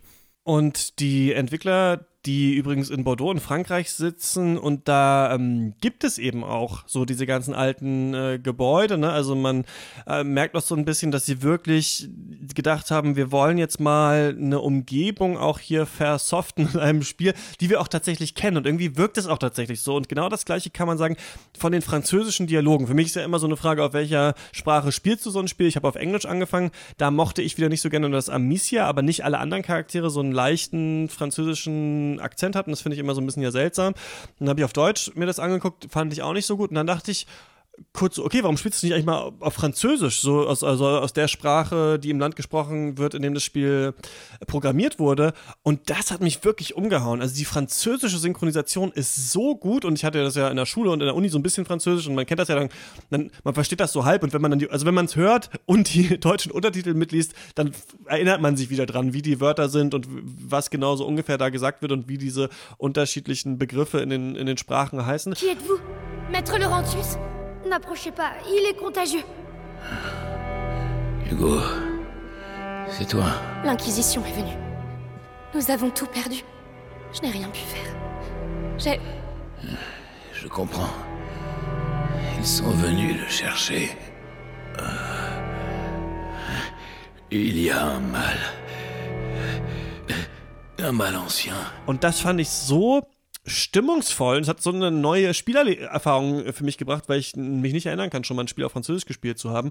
Ähm, das fand ich, das fand ich richtig toll. Und sie meinten auch tatsächlich im Interview, darauf wollte ich am Anfang hinaus, dass es nicht einfach war, diese Kindercharaktere zu schreiben und dass sie immer wieder mit diesen Schauspielern schauen mussten, können, können die das überhaupt sagen, würden die das so sagen? Und sie selber meinten, dass es für sie auch wichtig war, Kinder hier in den Mittelpunkt zu stehen, weil die quasi auch nichts wissen von der Pest und von dieser Welt eigentlich. Und wollten so Charaktere, die eben selber auch ähm, unvoreingenommen so ein bisschen in diese Welt gelassen werden. Und ich finde, es klappt ganz gut und das eignet sich ganz gut für so ein rudimentäres Stealth-Spiel, finde ich. Also wenn das jetzt hier Erwachsene gewesen wären oder wenn das Sam Fisher gewesen wäre, der aber nur so wenige Möglichkeiten gehabt hätte, sich äh, lang zu schleichen, dann hätte das auch nicht so gut funktioniert, finde ich, wie das jetzt in diesem Spiel ist. Also auch Dinge, wie, die ich eigentlich hasse in, in Spielen, auch in Stealth-Spielen, so wirf einen Stein irgendwo hin, dann geht jemand da hin und dann kannst du äh, da hinterher vorbeilaufen. Das retten sie hier alles ganz gut, dadurch, dass es im Setting so viel Sinn ergibt, dass es eben Kinder sind in dieser Welt, die gesucht werden und dann ist es irgendwie einigermaßen authentisch und glaubwürdig, finde ich so, und fühlt sich dann auch irgendwie wichtig an. Und ich finde, das, das kriegen die echt gut hin. Ja, ja und ich glaube, an der Stelle wird ja dann auch der Untertitel des Spiels nochmal relevant, denn das heißt ja nicht nur A Plague Tale, sondern A Plague Tale Innocence. Äh, und das ist ja genau, sag ich mal, die, die Startposition der beiden Charaktere oder vor allem äh, der Startpunkt von Amicia. Denn das Spiel geht, es geht halt wirklich buchstäblich mit der Pet the Dog-Szene los. Das allererste, was du im Spiel machen kannst, ist, dass du deinen Hund streicheln Ja, kannst. da musste und, ich auch lachen, Und ja, ja. dann geht es bergab und dann gibt es ja wirklich, für sie ist das ja ein großer Moment oder ein schlimmer Moment, wo sie zum ersten Mal, um ihren Bruder schützen zu können, muss sie dann, sie hat so eine Steinschleuder und muss damit äh, einen, einen Menschen töten oder sie wirft ihm halt den Stein an den Kopf und äh, der geht zu Boden und dann hörst du sie noch so, so flehen, oh Gott, bitte, äh, bitte steh wieder auf, bitte, hoffentlich hat er das überlebt, weil er natürlich erstmal mit ihrer Tat irgendwie klarkommen muss. Und da, das hatte mich dann daran erinnert, dass es ja damals, als das äh, Tomb Raider Reboot 2009 oder so, oder 11, Ja, 9, 10, 11, elf, in der glaub ich, Drehe ja. erschien das. Da wurde ja viel darüber diskutiert, dass äh, die Zwischensequenzen da, äh, wo das es sehr stark darum geht, 2013. dass. Oh, 13, wirklich? Das Tomb Mhm. Krass. Gut. Ja, 1. Hatte ich März 2013. nicht mehr so im Xbox Kopf. 360 PS3, ja. So, so, okay. Ähm, und da wurde dann über die, die sogenannte, äh, was dann auch später kritisiert wurde, ob das wirklich so eine große Debatte war, über die Ludo-narrative Dissonanz geredet, dass sozusagen die Zwischensequenzen da sagen, das ist übrigens ganz schlimm, was du hier machst, du hast gerade Menschen umgebracht und Lara ist ganz traurig und dann zehn Minuten später geht das Spiel weiter und du mäst dich da mit dem Bogen oder dem Maschinengewehr oder was auch immer, mäst du dich dann durch wie die nächsten 50 Feinde. Und ich finde, das haben sie hier durchaus ganz gut hinbekommen, dass einerseits, äh, finde ich, Amicia da deutlich äh, nachvollziehbarer mit dieser Situation umgegangen ist, dass ich dann aber auch als Spieler das per permanent hinterfragt habe. Also es gibt ja sowieso Situationen, wo du dich, wo du ein bisschen Handlungsspielraum hast, wo du halt gucken kannst, okay, will ich den jetzt wirklich mit dem Stein am Kopf ausschalten, will ich Ratten auf den hetzen oder will ich irgendwie äh, zum Beispiel seine, du kannst zum Beispiel von manchen Wachen äh, die Laterne äh, äh, quasi äh, erlöschen und dann ist er eben auch wieder schutzlos den Ratten ausgeliefert. Und es gibt Situationen, wo du das vermeiden kannst und dich einfach dann vorbeischleichen kannst. Und dann gibt es aber immer wieder Situationen, wo es dann doch nötig ist. Oder zumindest ich danach darüber nachdenke, Moment, hätte es nicht vielleicht einen anderen Weg geben können? Habe ich jetzt zu schnell gehandelt? Habe ich jetzt hier diese vielleicht sogar unschuldige Wache, mehr oder weniger unschuldige Wache, schließlich wollen die ja immer noch meinen Bruder entführen, habe ich die jetzt äh, zu Unrecht hier dem Tod verdammt, äh, damit ich hier vorbeikomme? Und das ist also tatsächlich eine Frage, die ich mir dann äh, einfach weil es am Anfang so gut thematisiert wurde, mir dann permanent gestellt habe und eigentlich dachte, ach, vielleicht hätte ich das immer noch irgendwie besser lösen können, um eben nicht meine eigene Unschuld äh, zu, zu verlieren oder eben nur so weit, wie es absolut nötig ist, nöt, notwendig ist, um meinen Bruder zu retten. Ja, da sprichst du was Gutes an, das stimmt. Das ähm, sind aber vielleicht auch die einzigen richtigen Wahlmöglichkeiten, die man im Spiel hat. Ja. Und ich hatte die fast vergessen. Also das Spiel ist ja wirklich sehr, sehr linear. Also du wirst wirklich immer vor so eine Stealth-Situation gestellt und dann genau kannst du später dann auch mal überlegen, ähm, will ich die Ratten in eine andere Richtung leiten, will ich lieber ein Licht erlöschen oder versuche ich mich ganz vorbeizuschleichen. Es gibt, glaube ich, keine Schwierigkeitsgrade in dem Spiel. Ich glaube, Nee, es ist immer es alles äh, der, derselbe. Und ähm, dadurch ähm, kannst du auch Tipps nicht ausschalten, die dir Charaktere geben, sodass ich in manchen Rätseln das Gefühl hatte, ey, ich, die sind wirklich so einfach, ich hätte das jetzt gerne selber, also ihr hättet mir nicht noch sagen müssen, ah, da oben, da oben ist die Schnalle, die du abschießen musst. Das passiert nämlich dann manchmal, nachdem man irgendwie eine Minute lang nicht weiß, was man machen soll. Und ich glaube, Na gut, aber wenn du eine Gameplay- Minute lang nicht drauf gekommen bist, dann war der Tipp vielleicht doch berechtigt. Ja, aber eine Minute ist ja keine lange Zeit. Vielleicht guckt man ja mal in die falsche Richtung. Also ist, Ja. an einer Stelle dachte ich mir schon so, ah, okay, das hätte ich jetzt schon hier mit ein bisschen Nachdenken äh, rausfinden können. Das hätte ich gerne abgestellt, so wie das in dem äh, dritten Tomb Raider-Teil der Reboot-Trilogie war. Da konnte man sowas ja abstellen, was ich sehr sinnvoll fand. Übrigens, Tomb Raider, gutes Stichwort. Man merkt natürlich voll, dass sich das auch an, an Tomb Raider anlehnt. Ne? Also Last of Us und Tomb Raider, weil die beiden Spiele ja auch diese Mechanik haben, die, glaube ich, vorher nicht so existiert hat. Äh, Korrigiere mich, wenn ich falsch liege, dass man on the go Sachen craften konnte aus der Deckung. Also das ist hier ja auch so, dass man aus bestimmten ähm, Materialien, die man hat, dann mit der Hilfe der Alchemie äh, verschiedene Waffen craften kann. Und ähm, Genau, also ich hätte mir da noch äh, irgendwie offeneres Gameplay gewünscht und vielleicht auch ein bisschen mehr Entscheidungsfreiheit, da können wir gleich auch noch dazu kommen. Aber manchmal kommt es auch so ein bisschen drauf an, von wem kommt so ein Spiel. Und so ein kleines Studio, das irgendwie hier sein erstes richtiges großes Story-Spiel macht, das mich dann doch so stark überzeugt, und dass es nicht zum Vollpreis anbietet, denn das Spiel kostet gerade neu 45 Euro. Also das heißt, es wird in, was, in ein paar Monaten wird das wahrscheinlich für 30 Euro zu haben sein. Dafür kann ich das echt empfehlen für alle, die auf diese geleiteten Story-Spiele stehen. Also ich glaube, da muss man der Typ für sein. Ich bin nicht so ganz der Typ für diese, ähm, für auch so Uncharted und The Last of Us. Ich finde es immer, ich habe da schon gerne ein bisschen mehr Freiheiten. Es gibt ja immerhin muss man sagen, was es hier eben nicht gibt bei Uncharted und Last of Us, so große Gebiete, ne, also große Stealth-Gebiete, wo man wirklich sich überlegen kann, gehe ich jetzt rechts rum, links rum, wo verstecke ich mich, so das gibt es eben hier nicht. Also man muss schon auf dieses so ähm, häppchenweise Story-Gameplay irgendwie stehen, aber dann, wenn man das tut, ist es echt beeindruckend. Und ich war wirklich einfach immer wieder beeindruckt. Also wie zum Beispiel äh, das Spiel aus einer Cutscene direkt in Gameplay wechselt, nachdem wir hier äh, Days Gone, äh, ich neulich gespielt habe, dass es nicht hinbekommt, das so zu machen. Also mh, mm, es ist so ein, ich hätte früher gesagt, so ein geiles Videothekenspiel. Also so ein anderthalb, anderthalb Tage kann man damit richtig viel äh, Spaß haben. Und ich finde, das wird zu Recht auch so ganz, ganz positiv besprochen gerade, ja. Genau, was du meintest, so mit äh, linearen Spielen gegenüber äh, etwas offenen Spielen, da hätte ich mir fast gewünscht, dass es noch konsequenter ist. Ich habe dann so ein bisschen gestöhnt, als man zum ersten Mal dann an so eine Werkzeugbank kommt. Das heißt, ja, jetzt kannst du dir ein bisschen ja. so deine Tasche upgraden und so. Und ich dachte, boah, das hätte ich jetzt, also das, das wirkte nee, so ein bisschen wie, wie, wie reingequetscht, weil, also dann hätte ich mir lieber gewünscht, dass halt in irgendeiner Z Zwischensequenz oder in irgendeiner Charakterinteraktion das heißt, hey, ich habe hier was für dich gefunden, benutzt doch das, das ist doch viel besser und dann hast du halt bessere Fähigkeit und nicht, dass du so gezwungen bist, weil es macht auch keinen, also ich glaube, du kannst problemlos das ganze Spiel durchspielen, ohne irgendwas jemals abzugraden. Es ist halt nur so ein, hey, ich habe so ein Progress-Gefühl, aber das, das, ist ja, das ist überhaupt nicht der Fokus des Spiels, sondern es geht ja um die, die Reise dieser Charaktere.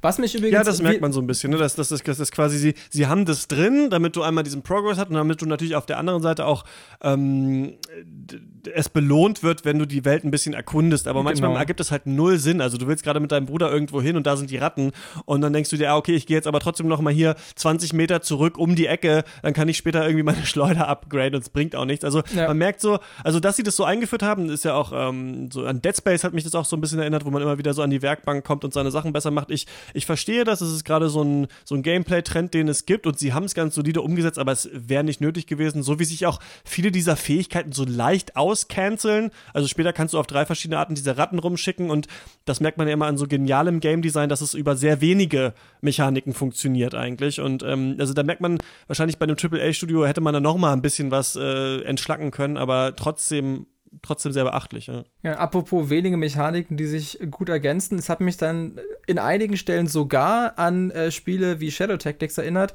Und zwar genau dann, wenn man dann eine quasi relativ komplette Gruppe aus diesen Kindern zusammen hat und jedes Kind ja irgendwie eine eigene Stärke hat. Also Amicia hat halt ihre Schleuder, dann gibt es äh, dieses Diebesmädchen, das Schlösser knacken kann. Der Lukas äh, ist, ist Alchemist. Dann gibt es noch diesen Schmiedesohn, der ist halt der fürs Grobe, der kann Türen aufbrechen. Und dass man da dann plötzlich gucken muss, okay, wer kann jetzt eigentlich was, wie, können, wie kann man sich gegenseitig helfen. Und ich da aber auch das toll fand, dass ähm, wir hatten ja in der letzten Episode über äh, toxische Maskulinität gesprochen, dass es hier eigentlich genau das Gegenteil ist, dass hier plötzlich, du, du bist halt bist irgendwie hilflos, du bist auf, oder nicht hilflos, aber du bist auf Kooperation und auf Hilfe an, angewiesen. Äh, du hast ja, oder wirst ja sozusagen in diese mehr oder weniger in diese Mutterrolle äh, gedrängt, dadurch, dass du dich um deinen Bruder kümmern musst und dass genau diese, diese Werte da eine ganz, ganz große Rolle spielen und eben überhaupt nicht diese typischen klassischen äh, und ja, zu Recht auch wahrscheinlich äh, kritisierten äh, Actionhelden-Tropen. Voll, ne? Also das muss ich auch sagen, irgendwie.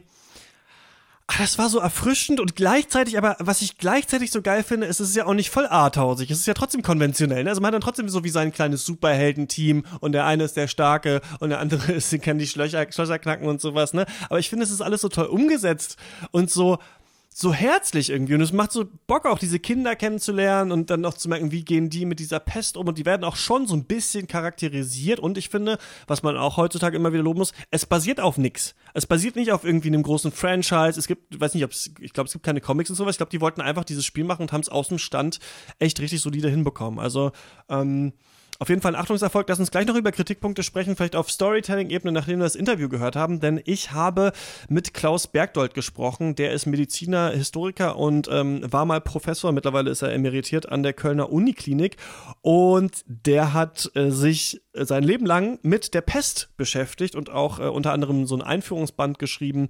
Die Pest, äh, die Geschichte des Schwarzen Todes heißt der und ist in der Beckschen Reihe erschienen. Und ich wollte von ihm natürlich wissen, ähm, nachdem wir jetzt das Spiel beide gespielt haben, wie war das eigentlich wirklich mit der Pest? Schönen guten Tag, Herr Bergdold. Guten Tag. Das Spiel, über das wir sprechen, A Plague Tale, das spielt im Jahr 1348. Warum ist dieses Jahr so wichtig? Ja, dieses Jahr war ein äh, zentrales äh, Jahr, was die Seuchengeschichte Europas angeht und darüber hinaus, was die Kulturgeschichte unseres Kontinents betrifft. Denn der Pest erlagen etwa man muss heute vorsichtig sein mit solchen Zahlen, aber doch mindestens ein Drittel also 30, 35 Prozent der europäischen Bevölkerung.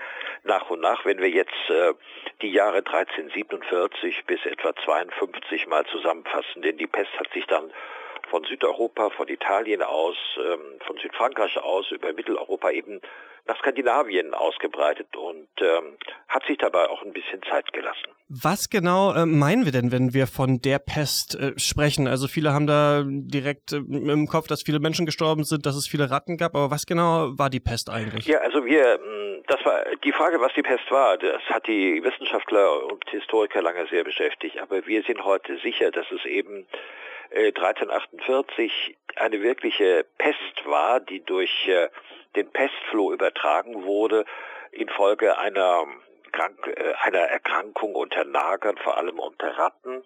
Und wir wissen das eben erst seit 1895, als Alexander Yersin, ein Franzose, der ursprünglich Schweizer gewesen war, eben diesen Mechanismus genau entschlüsselt hat. Und äh, das ähm, Problem und das Tragische war, dass man eben vor Ende des 19. Jahrhunderts einfach nicht wusste, wie diese Pest genau übertragen wurde.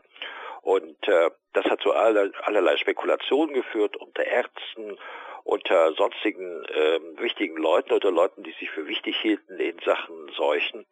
Und das war meistens nicht äh, ja zum Vorteil der Betroffenen, nämlich der Kranken. Genau, wie wurde das denn damals aufgenommen? Also was für Mythologien gab es? Was haben sich die Menschen, die Adligen, die Ärzte, die Kleriker gedacht? Woran liegt das? Warum kommt diese Pest? Naja, das Problem war, dass eben die Medizin äh, ganz offensichtlich, jeder konnte das sehen, äh, nicht wusste, was die Pest wirklich war und äh, jeder konnte auch sehen, dass eben die Bemühungen der Ärzte ziemlich erfolglos waren.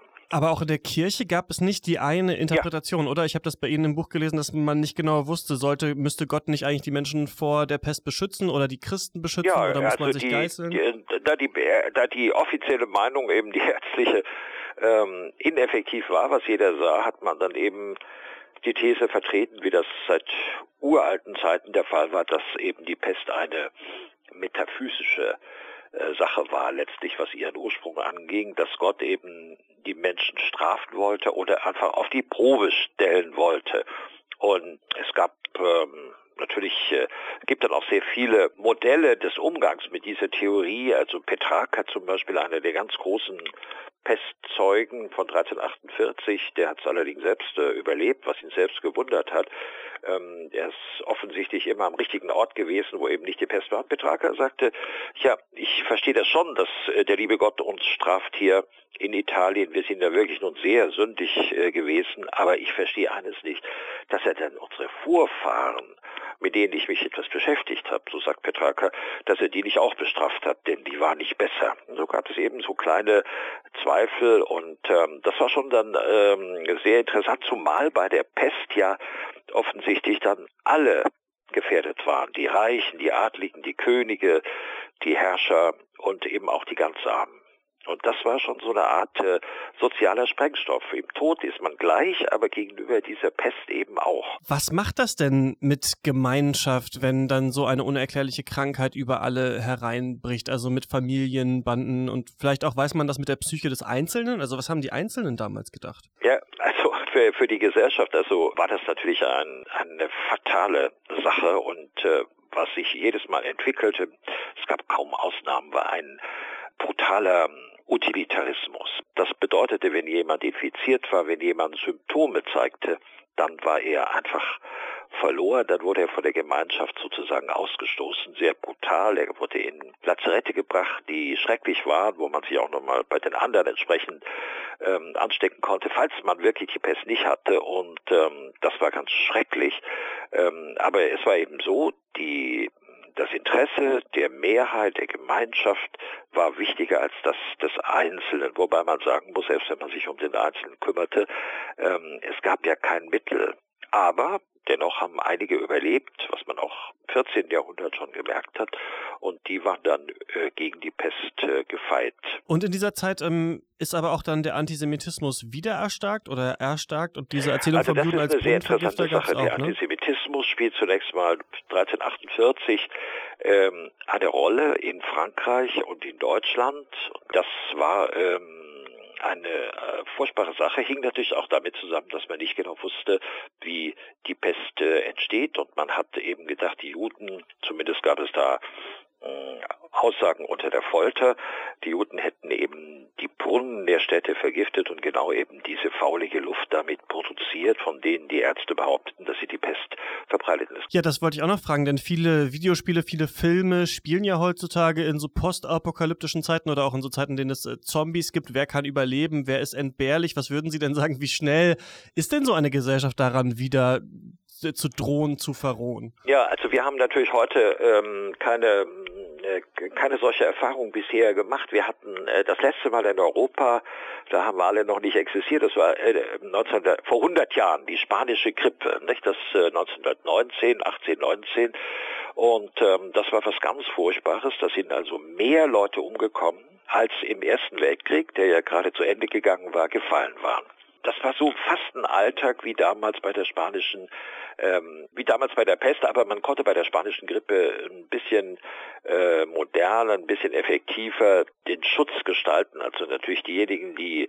erkrankt waren, die wurden auch rigoros und brutal äh, abgesondert, aber die Gemeinschaft wurde ein bisschen besser geschützt. Allerdings war das bei Soldaten, die gerade aus dem Krieg zurückkamen und so weiter, eben auch nicht ähm, ohne weiteres äh, möglich. Also das ist so ein bisschen vergleichbar. Und auch da ähm, gab es natürlich fürchterliche Szenen und ähm, also ich kann nur sagen, wir haben eben Glück, unsere aufgeklärte, moderne, auch ähm, äh, was den Gesundheitsschutz angeht, entwickelte Gesellschaft ähm, hat die wirkliche Nagelprobe noch nicht bestanden. Ich hoffe, dass, dass sie das gar nicht bestehen muss, aber das muss man auch sagen, die Hygieniker, also die Virologen und Bakteriologen, die gehen davon aus, dass eigentlich so eine wirkliche Seuchenkatastrophe ja überfällig ist und ähm, die sind da eher auch äh, etwas pessimistisch gestimmt.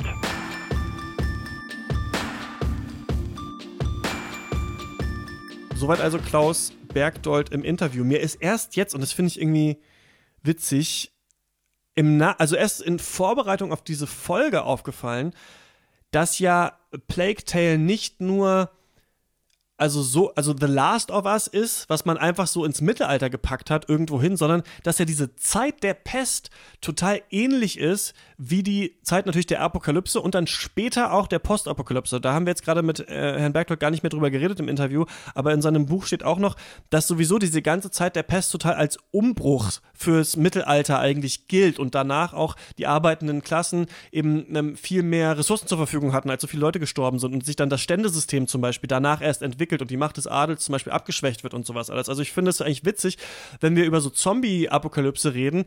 Es gab diese Zeit auf eine Art schon mal auf der Welt. Und ich habe da tatsächlich noch nie drüber nachgedacht vor dieser Folge, dass eben es, es so apokalyptische Zustände und dann auch in Anführungsstrichen eine Postapokalypse ja schon mal gab in unserer Geschichte. Ja, äh, ich hatte insofern schon drüber mal nachgedacht, weil wir vor der Folge kurz drüber geredet hatten. Äh, genau, aber es ist, war mir tatsächlich auch in der Form, na, ich will nicht sagen neu, aber es war mir nicht so, habe mir das nie so vor Augen geführt, dass das ja, also, weil ich finde halt, ich bin jetzt eigentlich nur nicht so der große Fan von diesen ganzen Zombie-Apokalypsen-Szenarien, äh, abgesehen von einer Handvoll Romero-Filmen, die jetzt schon ein paar Jahrzehnte alt sind, die ich doch sehr mag. Die ganzen, ähm, sag ich mal, äh, gegenwärtigen Interpretationen, die liegen mir alle nicht ganz so. Aber unter dem Aspekt ist es tatsächlich super spannend, darüber nachzudenken, dass es eigentlich genau diese Szenarien historisch schon längst gab, ja. Und auch ne, diese Fragestellung, so wer kann noch Teil der Gruppe sein, wen müssen wir ausstoßen, die ganzen Sachen, die schon in The Walking Dead und sowas ähm, wiedergekäut wurden und vielleicht eben auch, also vielleicht haben wir auch noch so eine kulturelle Erinnerung einfach an die Pest oder ist es immerhin so kulturell überliefert, dass das für uns dieses Pandemie-Setting auch immer noch so äh, spannend macht, keine Ahnung. Aber also man könnte es eben auch so sehen, dass vielleicht Asobo Studio sich gefragt haben, in welcher Zeitepoche gab es denn schon mal sowas wie bei The Last of Us, ne? So eine Krankheit, die ganz viele Menschen befällt und so weiter. Also das finde ich, äh, das finde ich ganz spannend.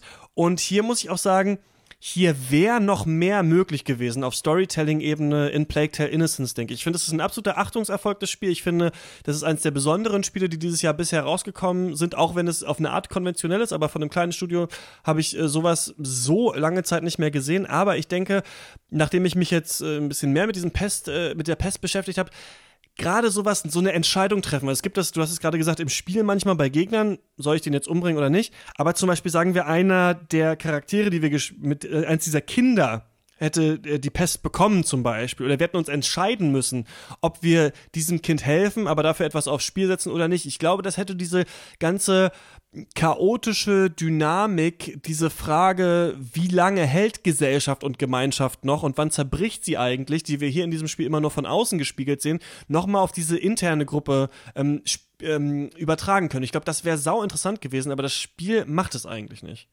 Ja, ich glaube, wenn es das gemacht hätte, hätte ich mir dennoch gewünscht, dass es dann nicht so eine Telltale-Entscheidung ist mit, okay, wie gehst du jetzt damit um, sondern dass es dann einfach aus Sicht der Kinder, die vor, vor, vorher geschrieben wurden und sozusagen aus Autorensicht soll das dann bitte behandelt werden. Denn ich glaube, das habe ich auch so ein bisschen, gerade wenn es so um moralische Sachen gibt, fast so ein bisschen, ich will nicht sagen über, aber äh, das verliert für mich, hat oder hat schnell seinen, seinen Reiz verloren, dieses Ding von, hey, du kannst deine eigene Geschichte schreiben und du kannst Entscheidungen treffen und so. Ich, ich bin eigentlich, da ist es vielleicht, klingt vielleicht wie so eine kontroverse Aussage, aber ich bin der Meinung, dass Spiele eigentlich kein erzählendes Medium sind und wenn sie es sind, dann sollen die es auch konsequent sein. Das habe ich das an sich sehr begrüßt, wie Plague Tale seine Geschichte erzählte, dass es halt, dass es dann so linear war und ich eigentlich, außer aus den Fragen, die sich für mich aus dem Gameplay selbst heraus ergeben haben, eben, hey, hätte ich den jetzt verschonen können oder nicht, äh, dass es mir eben solche Auswahlmöglichkeiten nicht gibt, weil dann ist wieder auch die Frage für mich, okay, wie habe ich das jetzt zu interpretieren, wenn ich ohnehin mich frei entscheiden kann, was ich mache? Welche Rolle spielen dann noch Konsequenzen, wenn ich das genauso auf drei, vier andere Wege hätte lösen können? Ähm, ist vielleicht nochmal eine, eine Debatte, äh, äh, eine separate Debatte für eine andere Zeit. Aber äh, grundsätzlich hätte ich, also habe ich es nicht vermisst, dass ich solche Entscheidungen äh, hätte treffen können. Und äh, aber ja, wenn es solche, wenn es so einen Plotpoint gegeben hätte, dass es wirklich eines der Kinder erkrankt ist, äh, das hätte dem Spiel sicher nicht geschadet, aber ich hätte es dann sozusagen nicht, nicht selbst äh, ausbaden wollen. Ja, ich schon. Also ich glaube, dass man sich das so ein bisschen einfach macht, indem man hier diese Kinder nimmt, die durch so eine Welt, wo sich wirklich die Menschen gegenseitig ans Messer liefern und du bist auf diesem Bauernhof, wo irgendwie 200 Schweinekadaver über die Klippe rollen, aber irgendwie bleiben die Kinder so unberührt davon. Also natürlich hat Hugo diese Krankheit und das ist ja, aber leider wird das, ohne das zu spoilern zu wollen, hm, das geht, also das kennen wir schon aus so ein paar so Science-Fiction-Filmen auch, so dieses, oder auch Superhelden, dieses besondere Kind, so. Das geht auch so leicht in diese Richtung. Und das finde ich einerseits in Ordnung. Also ich finde es einerseits cool, wie man das historische Setting nimmt und es mit so popkulturellen Tropes versieht und dadurch so unterhaltsam macht. Aber andererseits so ein bisschen mehr Radikalität hätte ich mir da gewünscht. Und das ist auch ein Punkt, in dem The Last of Us einfach weitergeht. Also da muss man sagen, diese Verrohung der Menschen, die wirklich auch internalisiert wird, da geht The Last of Us wirklich nochmal ein, zwei Schritte weiter und endet auch auf einer sehr fragwürdigen Note, die dem Spiel aber dann am Ende doch, finde ich, so eine interessante Facette hinzufügt, für die die Leute The Last of Us auch immer noch feiern, dass es einen eben nicht einfach entlässt aus dieser Welt. So, das finde ich eigentlich ganz, ganz spannend, ja. Ähm, ich finde noch zwei Dinge, die im, im Buch von Herrn Bergdold drin waren, eins hat er auch im Interview angesprochen oder habe ich angesprochen, sind einmal diese Geißlerzüge, also die ganze religiöse Interpretation dieser Pest, der Menschen, die sich selbst geißeln und auch dieser ganzen, also überhaupt die Frage, wie bewegt sich Information? Welche, welche Menschen wissen schon von der Pest und woran denken die Menschen? Liegt es eigentlich mit der Pest? Dieses Unklare so. Da hätte man noch ein bisschen weiter reingehen können, finde ich. Das Spiel macht es so ganz gut und bildet schon ab, dass es eine chaotische Zeit ist. Aber gerade die religiösen Erklärungsmuster plus das Aufkommen des Antisemitismus, das hätte ich echt stark gefunden, wenn Antisemitismus in diesem Spiel thematisiert worden wäre. Das ist nicht einfach, na klar, es haben sich auch schon Spiele verhoben, auch Rassismus zu thematisieren. Bioshock Infinite wurde dafür ja zum Beispiel viel gescholten, so, aber nach dem Interview jetzt denke ich mir so, das hätte ich eigentlich ganz interessant gefunden. Wie genau, weiß ich auch nicht, aber ich finde, man hätte noch mehr so in diese Erklärungsmuster und in diese, also muss ich das ja mal vorstellen, es ist eine Zeit, in der eine Krankheit ein Drittel der Menschen tötet und niemand weiß, warum eigentlich und was man dagegen machen kann. Und da, da hätte man noch so ein bisschen mehr mitspielen können, finde ich. Ich weiß nicht, wie es dir da geht. Ja, ist halt die Frage. Ich meinte ja vorhin schon, dass eigentlich für mich zumindest so die, der Fokus des Spiels ist halt diese, diese Geschwistergeschichte und äh, welche Entwicklung die da durchmachen. ist halt die Frage, natürlich hätte man das, hätte man das machen können. Allerdings dazu kommt ja wieder, du hattest es auch mit diesen Geisterzügen angesprochen, oder das wurde im Interview angesprochen, das war ja der Antisemitismus war ja oder, äh, oder sozusagen die, die äh, Behauptung, dass, äh, die, dass die Juden daran schuld gewesen wären, das war ja nicht, das war natürlich, sicherlich war das eine, äh, eine Interpretation oder eine quasi eine, äh, eine, ein Erklärungsversuch, aber es war ja nicht der einzige. Also es war ja vor ich denke mal, vor allem war es auch einfach die, die Annahme, okay, das ist jetzt halt die Strafe Gottes für was auch immer wir gemacht haben. Und dann hätte man vielleicht auch mehr oder weniger alle diese Möglichkeiten irgendwie durchexerzieren müssen. Was aber das muss man ja nicht. Man kann ja unterschieden. Also ich finde, und ja. du sagst jetzt, die Geschichte der Kinder war so der Mittelpunkt des Spiels, aber die, die Geschichte, der, also das, der, oder ein großer Teil ist ja schon auch das abzubilden, was die Pest mit der Welt macht, ne? mit den Menschen, die da verbrannt werden oder mit diesen Häusern, die markiert werden. So, man hätte sich ja schon dazu entscheiden können, noch ein, also zum Beispiel die Geisterzüge und den Antisemitismus irgendwie so am Rande zeigen zu können, oder? Genau, das ist vielleicht wieder das Ding mit diesem am Rande zeigen. Also dieses Ding, dass man das so also ich glaube, wenn man, wenn man das behandelt, dann muss es, glaube ich, auch äh, in einer entsprechenden Breite behandelt werden, weil wenn du es dann halt nur ein bisschen checklistenmäßig abhakst, dann, also ich glaube, das ist vielleicht aber auch einfach so ein Thema, wo du, also wenn, wenn du es nicht behandelst, äh, ist es schlecht, wenn du es behandelst, aber falsch behandelst, ist es schlecht, wenn du es am Rande behandelst und nicht tief genug reingehst, ist es, also ich glaube, da kannst du, also eigentlich, man kann da nur verlieren, in dem, in dem äh, Sinne nehme ich dem Spiel nicht übel, dass es äh, nicht behandelt wurde. Äh, aber klar, andersrum betrachtet, wenn das Spiel das gemacht hätte und es richtig gut gemacht hätte, hätte ich es natürlich auch, äh, hätte ich das auch sehr gelobt und gefeiert. Aber es ist, glaube ich, ein, ich sag mal, eine, eine Aufgabe, die man, man nicht nebenbei noch macht, um zu sagen, hey, wir wollten das unbedingt noch mit abdecken und jetzt ist es hier, ähm, jetzt haben wir es haben gemacht, damit die Kritiker sich freuen. Es ist halt ja. ein, ist ein schwieriges, ich traue der Kunst, Subject. Ich will natürlich, dass die Kunst sich mehr traut, ja. ja aber ähm, ja. natürlich wäre es nicht, man hätte das stimmt, man hätte nicht einfach also ich meine, so, das, das, das ist, ist ja genau das, was, äh, was du angesprochen hattest mit Bioshock Infinite, wo gesagt wurde, hey, wir, wir machen das mal, wir sind, äh, wir sind voll das, das kluge Spiel und wir sind voll weitsichtig und behandeln mal so ein schwieriges äh, Thema. Und ja, wenn es dann, wenn es dann halt nicht richtig machst, dann fliegt dir das um die Ohren. Genau, aber das kann ja auch kein Grund sein, das dann nicht zu tun, aber ja. ähm, oder das gar nicht zu wagen, aber ich weiß auf jeden Fall, ich weiß auf jeden Fall, was du meinst, aber das denke ich so. Gibt es denn was bei dir, wo du denkst, so, ah, da, du hast es ja jetzt noch nicht ganz durchgespielt, aber so da hätte ich mir noch mehr gewünscht, dass diese Töne hättest noch treffen können, jetzt mal vorausgesetzt, das kommt nicht mehr in den äh, paar Stunden, die du noch vor dir hast? Inhaltlich nicht unbedingt. Ich äh, hab, hätte mir, glaube ich, vom Gameplay her also irgendwann so nach, es gibt ja so eine Phase, wo dann die ganzen Spielelemente eingeführt werden. Hey, was kannst du mit deiner Schleuder machen? Was hast du für Spezialfähigkeiten? Irgendwann hast du dann das alles und dann habe ich das Gefühl, dann passiert auch nicht mehr so viel. Dann hast, kommst du halt in dein, in dein, in dein Stealth-Areal, dann machst du da deine, deine äh, Stealth, Stealthst du dich da durch, äh, machst ab und zu noch was mit den Ratten und dann bist du wieder am Levelende. Ich, ich fand, da war dann, ist dann, was das reine Gameplay äh, angeht, ist dann, nachdem alle Mechaniken etabliert waren, so ein bisschen die Luft raus gewesen. Äh, was jetzt nicht heißt, dass es mich äh, bis dahin gelangweilt hat, weil die Areale an sich und auch die Rätsel sind eigentlich ziemlich cool designt. Ähm, ich hätte mir, glaube ich, nur ein bisschen, hätte mir gewünscht, dass an den einen oder anderen Stellen dann doch noch mehr Kreativität gefragt äh, gewesen wäre. Wobei das ja wieder ein bisschen in die Richtung geht, dass ich meinte, hey, es, also vielleicht gibt es ja Situationen, die ich kreativer hätte lösen können. Das war mir nur nicht bewusst. Das ist ja das, was ich meinte, als ich äh, zum Beispiel Entscheidungen getroffen habe, die dazu führen, dass dann doch irgendeine Stadtwache da äh, von Ratten gefressen wurde und ich dann irgendwie Zweifel hatte und ich wusste, okay, war das jetzt wirklich die einzige Option? Habe ich mich nicht ordentlich genug umgeguckt? Ähm, vielleicht hätte ich mir da gewünscht, dass solche Entscheidungsmöglichkeiten vielleicht auch deutlicher gewesen wären oder dass es vielleicht zum Beispiel, dass es vielleicht immer möglich ist, auch einen gewaltfreien Weg zu gehen, der dann mal vielleicht viel anspruchsvoller ist. Ja, ich denke immer, dass jedes Spiel, das einen entlässt mit diesem Gedanken, ah, hier wäre noch was gegangen, so ist eben eine Chance, die dann vertan ist. Denn natürlich gibt es vielleicht noch irgendwann DLC oder sowas, in dem man das machen kann, aber dann werden viele schon weitergegangen sein, das Spiel gar nicht mehr spielen. So, und so wie ich das vorhin bei Rage 2 auch meinte, mit den verschiedenen Waffen und den verschiedenen Fähigkeiten und so. Es kommt immer auch auf die Abfrage an. Also wie fragt ein Spiel dich ab? Und ich finde, Plague hat eine echt ganz coole Progression in dem Sinne, dass du schon immer mal wieder was Neues bekommst und eine neue Mechanik dir vorgestellt wird. Ah, jetzt kannst du mit einer Lampe irgendwo hinleuchten, jetzt äh, musst du einen Stock anzünden, dann hast du eine Fackel, der brennt aber nur eine gewisse Zeit. Ah, später kannst du dann selber Feuer anzünden. Aber so richtig, außer es gibt irgendwann so einen Bosskampf, in dem es so ein bisschen ist, es ist nie so, dass diese Sachen alle so richtig ineinander greifen, sodass du wirklich die Lampen benutzen musst, die Fackeln und dann auch noch Gegner dazwischen laufen. So, es gibt kurz vor Ende so ein paar Stellen und ich verstehe auch, warum man es macht, dass man sagt, okay, wir spitzen das jetzt ein paar Mal kurz vor Ende zu, aber ich denke auch, hier wäre noch mehr gegangen eigentlich. Hätte man noch so richtig clevere Rätsel, bei denen man sich vielleicht vorher überlegen muss, welche Teile dieses Raumes beleuchte ich, wenn gleich die nächste Welle Gegner kommt und so weiter. Ne? So fast so Tower Defense mäßig. Hätte man alles machen können, aber ich bin auch immer froh über Spiele, die ähm, Overstay Their Welcome, heißt es doch auf Englisch, die nicht, die nicht noch drei Level dran klatschen, die es nicht gebraucht hätte, denn das meinten die Entwickler im Interview auch, dass sie zum Beispiel ein komplettes Areal äh, wieder rausgestrichen haben, weil es sich so ein bisschen wie Füller angefühlt hat. Also, ähm, ja, ich hatte auch ein kann bisschen, man, um vielleicht, um vielleicht es abzuschließen, weil es glaube ich auch ein bisschen so sehr dafür spricht, welche, welche Art von Spiel das ist. Es ist ja auch in Kapitel eingeteilt und ich hatte das Gefühl, diese, da wir eh als beide meinten, hey, das sind schon ganz coole Gameplay-Mechaniken, aber ist vielleicht nicht weit genug gegangen, ist dann doch sehr linear.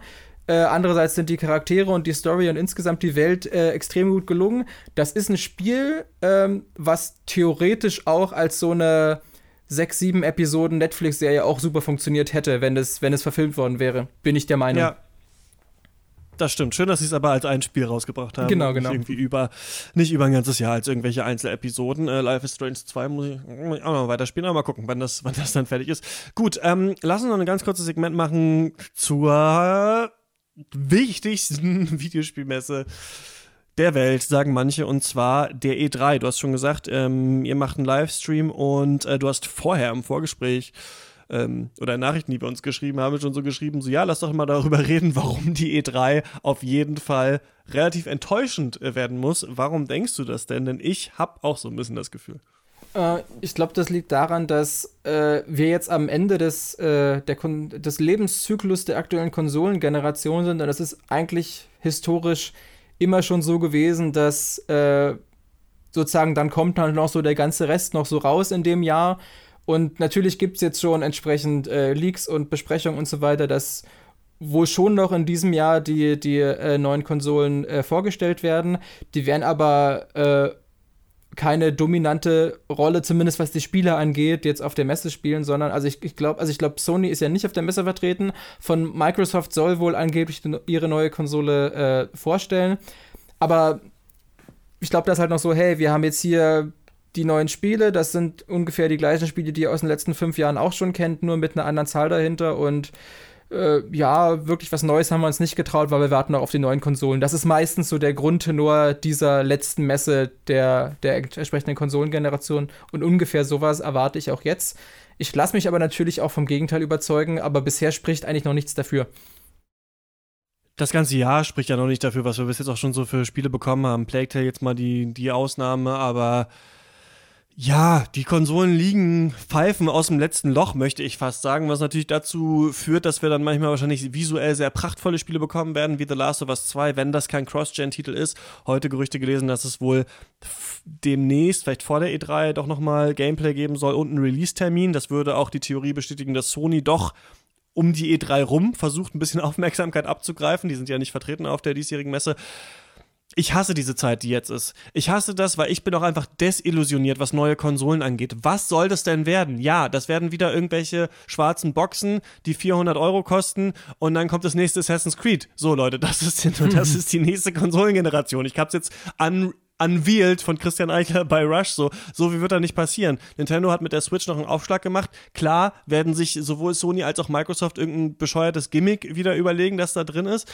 Aber ähm, ich meine, irgendwo war jetzt eine, eine Umfrage bei, glaube ich, japanischen Gamern oder so, wo, was wollt ihr von der PS4? Und da stand irgendwie, ja, wir wollen geile Grafik, wir wollen Backwards Compatibility und irgendwie schnelle Ladezeiten, was ich schon mal witzig finde, weil das ist ja das Gerücht, was so, oder beziehungsweise den Spin, den Sony gerade bringt, ist ja so, die Ladezeiten werden so krass sein bei den neuen Konsolen. Ja, ja. Die, aber die werden ja dann wieder, die Spiele sind ja dann auch wieder aufwendiger, also mal gucken. Und ich muss sagen, ich sehe auch nicht, wenn wir uns diese Konsolengeneration jetzt anschauen, die es gab und die davor, ich sehe nicht so wirklich, was wirklich ein Mehr an Technik eigentlich so krass gebracht hat, wenn wir uns Gameplay anschauen. Wenn wir uns Spiele anschauen, auch zum Beispiel wie Half-Life 2, über das wir schon geredet haben, oder sowas, was ein, was ein geiles Physiksystem hatte, noch lange bevor äh, dieser Konsolengeneration. Klar, die Spiele sind viel größer geworden, klar, die Spiele sind schöner geworden. Mit Sicherheit konnte man auch, wie jetzt diese ganzen Ratten bei Plague Tale oder die tausend Zombies da bei Days Gone, neue Sachen programmieren. Aber was eigentlich ja die neue Konsolengeneration verspricht, ist ja nur größer und sieht besser aus. Horizon Zero Dawn 2, jetzt mit fünfmal so großen Dinosauriern und einer siebenmal so großen Welt. Also ich bin auch pessimistisch, muss ich sagen, äh, ohne hier alles mies machen zu wollen, was überhaupt die neue Konsolengeneration verspricht. Erstmal kostet es Geld und oft sind die Spiele dann erstmal scheiße. Also das neue Assassin's Creed, würde ich mal sagen, Ragnarok, das, oder wie das dann heißt, das wird auf jeden Fall Cross-Gen sein, so wie AC4, Black Flag damals. Und sonst, ich weiß nicht, ob du dich noch erinnern kannst, was wir für Konsolenspiele hatten am Anfang dieser Generation. Das war sowas wie Rise, Son of Rome und äh, hier Killzone Shadowfall und Neck 2 und irgendwann The Order. So, ne? Also ja. ich, vielleicht haben die Entwickler gelernt, aber ähm, ja, Oh Gott, ich klinge ich kling ganz schlimm pessimistisch, oder? ja, das Ding ist halt, äh, ich glaube, das hat in der Vergangenheit noch eine größere Rolle gespielt, gerade so in 90ern und 2000ern, wo sich auch einfach Technik und, und vor allem Grafik noch äh, exponentiell stetig verbessert hat, weil da hast du halt wirklich, sobald du halt dann, dann äh, die Anzahl der Polygone in einem Modell verdoppeln konntest, hat man das halt wirklich gesehen. Und da haben wir aber schon, schon längst so ein, quasi so eine, so eine Ceiling erreicht. Und jetzt wird halt angefangen, ja, wir haben hier am Shader noch was gemacht und jetzt, jetzt machen wir 4K, als nächstes machen wir 8K. Das sind aber halt alles, Raytracing, Alter, äh, who gives a shit? So, ja. Genau, aber das sind halt alles Sachen, die, klar wird das dann, ja, mit Ausnahme vielleicht von 8K, wo, glaube ich, kein Mensch mehr einen Unterschied sehen wird. Natürlich sind das alles Sachen, die irgendwie, wo du denkst, ja, cool, sieht halt hübsch aus. Ähm, man könnte aber A, vielleicht erstmal anfangen, dass alles standardmäßig mit 60 Frames läuft. Das wäre, glaube ich, das, das Mindeste. Also, das wäre für mich, glaube ich, so die, die absolute Pointe, wenn sie sagen, hey, jetzt so, PS5 kommt nativ mit 8K, äh, aber natürlich nur mit 30 Frames maximal, weil äh, anders es ja ja nicht bei, bei Denkst bei, du, das wird passieren, Bild? dass das mit mehr Frames kommt? Weil irgendwie, ich höre immer so, die Leute sehen eh nicht. Also, ich liebe ja 60 Frames. Ich spiele ja. ja. schon Spiele, wenn die 60 Frames haben, einfach nur deswegen, weil ich, ich weiß auch nicht, wie ich das super cool finde. Ähm, aber das heißt ja immer, der Großteil der Menschen sieht es eh nicht. Warum sollen wir es dann eigentlich verbauen? Weil die können ja die Grafik dann immer noch mal aufpolieren in, in, und das nur in 30 Frames rausbringen. Also wenn Leute angeblich 30 von 60 Frames nicht unterscheiden können, warum wird dann jetzt daran gearbeitet, äh, von 4K auf 8K abzugraden? Das ist ja noch idiotischer. Gut, aber. Weil die Leute dafür halt einen neuen Fernseher kaufen oder so, ja, keine Ahnung. Das ne? ist, aber, das aber, ist ein ja. sehr gutes Argument, klar, weil man damit besser, das besser Geld verdienen kann. Äh, klar, das muss man auch mal so stehen lassen, die Aussage. Ist, ist gar nicht, äh, ist perfide, aber glaube ich gar nicht so unrealistisch, dass das ein wichtiger Motivationsgrund ist, ja, aber ich glaube, Half-Life 2 war ein gutes Stichwort, denn da ist es so, dass, hey, da du hattest, du hattest eine coole neue Physik-Engine und die ermöglicht plötzlich auch zum ersten Mal Gameplay, was so vorher technisch einfach nicht möglich war. Und sozusagen dieser Zug ist halt schon lange abgefahren, weil mittlerweile ist halt technisch mehr oder weniger alles möglich. Du kannst es halt jetzt noch vielleicht irgendwie verfeinern, das kann, es kann schöner aussehen, es kann halt irgendwie größer und mehr werden, aber eben nicht grundsätzlich neu. Und ich glaube, das einzige Neue, was noch kommen kann, das sind halt, das ist dann nicht bedingt durch technische Limitierung, sondern das ist halt bedingt, durch sozusagen echte menschliche Kreativität und wird deshalb primär aus dem Indie-Bereich kommen. Eben solche Sachen wie ein, wie ein Baba is You. Das war halt eine Spielmechanik, die gab es einfach vorher nicht, weil niemand die Idee dazu hatte. Die ist aber absolut gar nicht von irgendwelchen technischen Limitierungen abhängig. Und deshalb bezweifle ich auch, dass sich die Spiele der nächsten fünf Jahre inhaltlich grundlegend von äh, dem unterscheiden, was wir die letzten fünf Jahre schon gespielt haben. Es wird halt nur schicker aussehen. Was nicht schlimm ist, aber das ist halt irgendwie auch so, das ist halt schade, dass es so ein verschenktes Potenzial ist. Ja, und die Frage ist, finde ich ein bisschen, es gäbe ja Dinge, die wahrscheinlich viel Rechenleistung kosten, die interessant wären. Also an was ich denken muss, ist an, ich habe diese Spiele nicht gespielt, aber ähm, Shadow of Mordor und Shadow of War, dieses ganze Nemesis-System, ne? so Gegner kennen dich und jagen dich dann und erinnern sich an dich und sowas. So in diese Richtung könnte es ja geil sein, ein Spiel zu haben, ne? so mit, viel, mit viel künstlicher Intelligenz in Anführungsstrichen, so mit so Learning, AI, die dann versteht, wer du bist und also was ich mir, um, um darauf vorwegzugreifen, was ich mir wünschen würde mal für ein Spiel, wäre mal so ein, wie so ein Game of Thrones mäßiges, so politisches Intrigenspiel, weißt du, mit so ganz viel verschiedenen Charakteren und Entscheidungen und dann wissen die noch, was du gemacht hast und sowas, aber ich glaube, dafür ist wahrscheinlich die Technik und die AI-Technik nicht weit genug, um sowas, um tatsächlich so Entscheidungsfreiheit schon zu berechnen. Denn dann könnte ich mir vorstellen, dass mit einer größeren Rechenkraft auch solche Arten von Spielen vielleicht da wären. Ich denke nur dieses Versprechen, ja, dann haben wir halt noch drei, drei Berge mehr und die Wellen sind noch realistischer bei Assassin's Creed. Da ja. muss sich jeder fragen, ob, ob er dafür für 500 Euro eine neue Konsole kaufen will oder nicht. Ja, das ist so ein bisschen das Versprechen, was ich sehe. Aber lass doch vielleicht mal dazu übergehen. Ähm, wir wollen ja gar nicht alles abhandeln, was wahrscheinlich auf der E3 ist. Mich würde nur interessieren von den Sachen, von denen man schon ungefähr wahrscheinlich weiß, dass sie auf dieser E3 stattfinden werden. Was davon findest du denn spannend? Äh, das sind zwei Spiele. Eins ist bestätigt, das andere wurde geleakt und ich hoffe sehr, dass der Leak stimmt. Äh, das Bestätigte ist äh, Desperados äh, 3. Wir hatten ja schon in einer vorherigen Folge äh, das Genre schon mal angesprochen und da bin ich natürlich, da kann ich, darf ich auch gar nicht wählerisch sein, da muss ich mich über jedes Spiel in diesem Genre freuen, was überhaupt noch Aber erscheint. bist du da wirklich drauf gespannt, wie das ist? Das kann man nee, sich doch schon äh, vorstellen. Also ich habe ich hab ja auch schon Gameplay gesehen, also das, das ist ja, nichts, okay, wo ich ja. denke, um Gottes Willen, ich will endlich das Gameplay sehen und hoffentlich wird es gut, sondern ich, ich ich habe ja schon ein sehr genaues Bild äh, von dem, was ich da bekommen werde, aber es ist einfach ein Spiel, worauf ich mich freue und ich mich auch freue, dass es da äh, ein bisschen mehr zu sehen äh, geben wird. Wobei, ich meine, man wird es wenige Monate später ohnehin spielen können. Aber genau, aber das ist ein Spiel, auf den, das ich mich unabhängig von der E3 äh, freue. Und ein Spiel, wo ich wirklich sehr gespannt bin, äh, ob das so, wie ich es mir hoffe, äh, passieren wird, ist äh, das womöglich schon geleakte Watch Dogs 3. Denn mhm. ich bin ja ein, durchaus ein Fan von Watch Dogs 2. Watch Dogs 2 hatte nur ein großes Problem. Es wollte ein GTA-Klon sein und war deshalb vollgestopft ja. mit allen möglichen Maschinengewehren und so, was überhaupt gar nicht zu diesem Setting gepasst hat. Und dann war es sozusagen mein Wunsch in, in dem Spiel, hey, wieso lassen wir nicht einfach die Waffen weg? Das wäre ein so, so viel besseres Spiel. Denn die, die tollsten Momente, die ich in diesem Spiel hatte, waren, wenn ich, äh, zum Beispiel, ich habe mich da, da gibt es halt so das, das Ingame-Äquivalent von Google. Ich habe gerade gar nicht, nicht mehr im Kopf, wie es da heißt, aber da musst du da halt äh, dich reinhacken und irgendwelche Sachen klauen. Und ich habe mich halt irgendwo 10, 10 oder 50 Meter entfernt von, vom Gelände von Google habe ich mich halt einfach auf dem Rasen gesetzt mit meinem Laptop, sah aus wie ein, äh, wie ein Nudel. Nudel, genau. Sah halt aus wie ein wissbegieriger Student, der an seinem Laptop arbeitet und habe sozusagen komplett äh, remotely mich da über alle möglichen Kameras und mit kleinen Drohnen und so, habe mich da halt bei Google reingehackt, ohne jemals überhaupt nur diesen, diesen Komplex betreten zu haben. Und wenn du da halt dann irgendwie eine halbe, dreiviertel später, dreiviertel Stunde später wieder deinen Laptop zuklappst und äh, davon schlenderst, als wäre nichts gewesen, da habe ich mich halt richtig wie ein cooler Hacker gefühlt und das hat halt super Spaß gemacht. Das war auch kreativ, da irgendwie durchzukommen.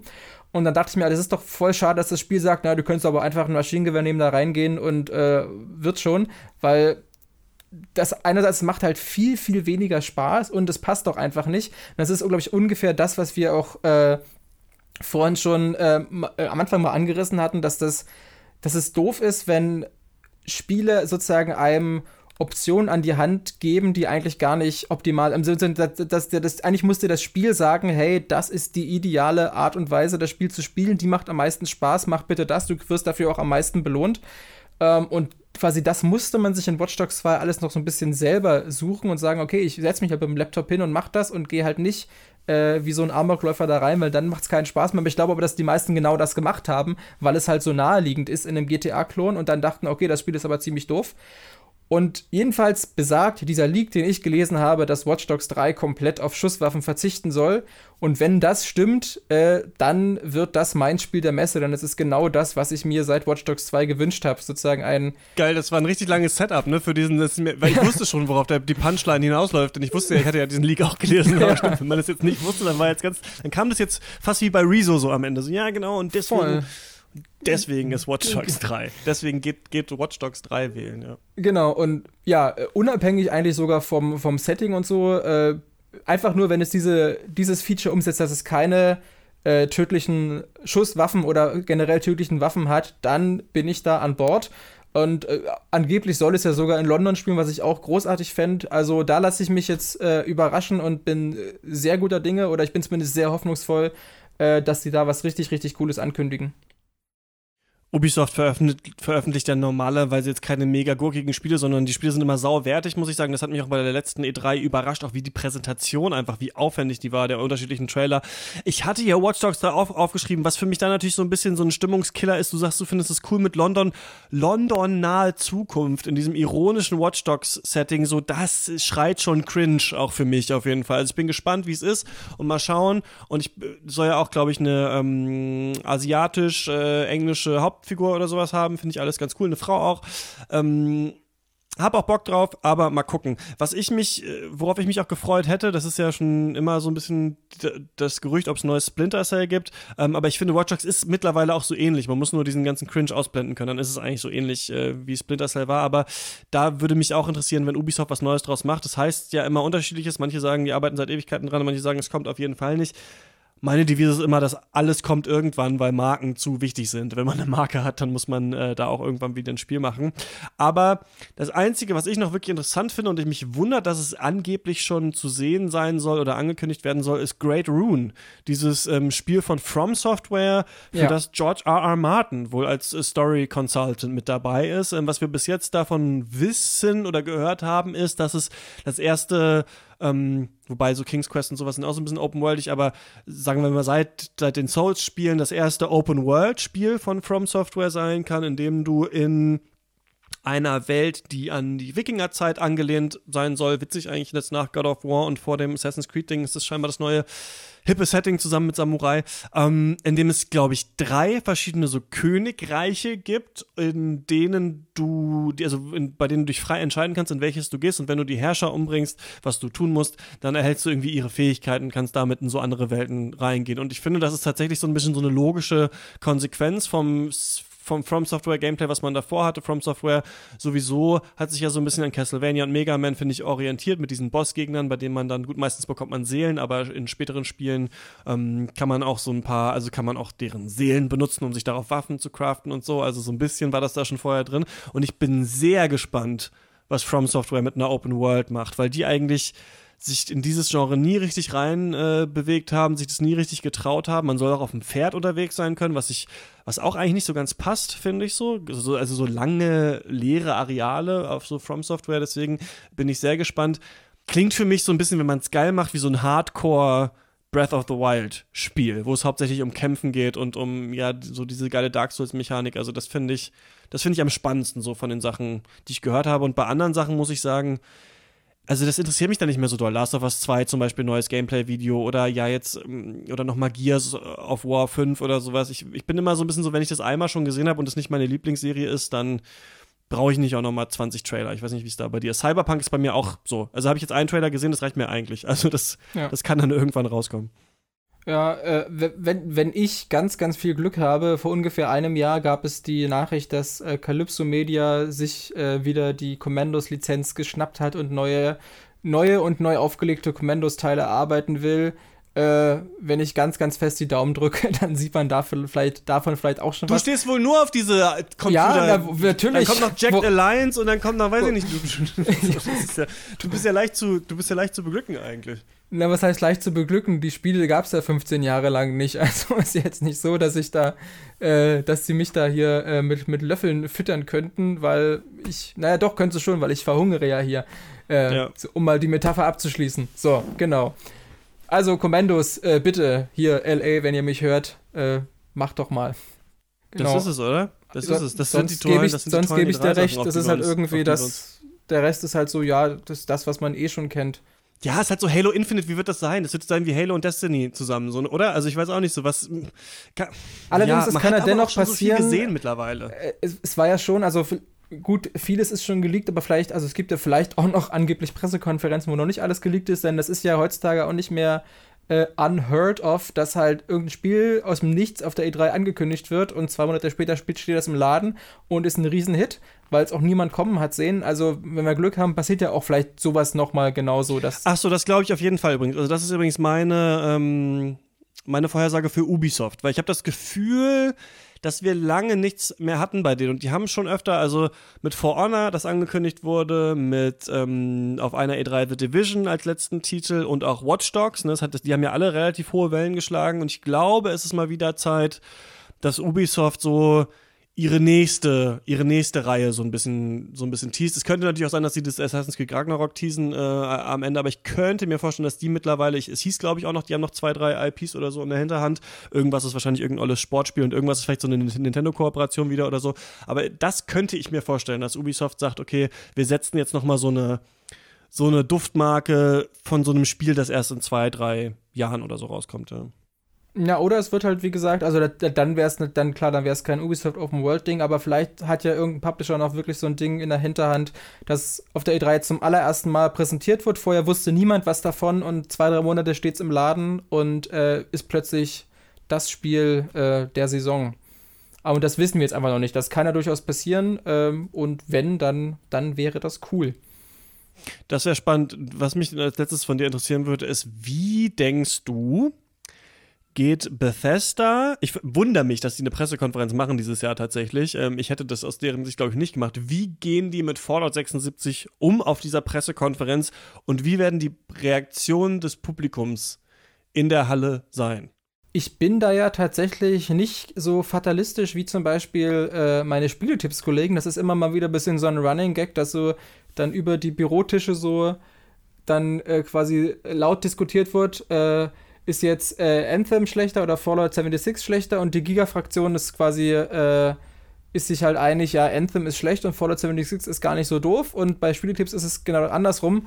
Äh, denn das merken wir ja auch, wenn wir, wir haben häufiger jetzt in den letzten Monaten schon so äh, Stories und so geschrieben, dass es tatsächlich, dass ich, und das ist ja auch genau das, was ich am Anfang eigentlich erwartet habe, dass das diese Art Spiel ist, dass ich halt vergleichbar zum Beispiel mit No Man's Sky, dass ich da eine kleine äh, und äh, leidenschaftliche Gruppe an Spielern äh, findet und die wirklich auch viel, viel Zeit mit diesem Spiel verbringen und da sozusagen ihre eigenen Geschichten schreiben. Also ich glaube, ein Großteil der Enttäuschung des Spiels hat ja damit zu tun gehabt, dass die Leute halt erwartet haben, okay, das wird jetzt ein Fallout ja, 4. aber das war schon mega broken, das war scheiße. Also klar, ja, hat sich aber auch einiges getan. Also dass es okay ist, dass es, wenn man sich darauf ja. einlässt, irgendwie ganz gut ist, aber es gilt ja als der Megaflop auch für Bethesda. Also vor allem so im öffentlichen Interesse. Und die letzte E3 war ja die, wo sie wirklich gesagt haben, it's the greatest Fallout yet und so viermal ja. so groß und Hammer. Also ich frage mich, ich frage mich so ein bisschen, wie wollen sie das verklausulieren? Weil es könnte sein, also wenn die nicht alle Leute kaufen im Publikum, also gerade die Bethesda-Fanboys, also sind, sind, ja auch viele verbrannt von diesem Spiel. Ich frage mich nur, wie,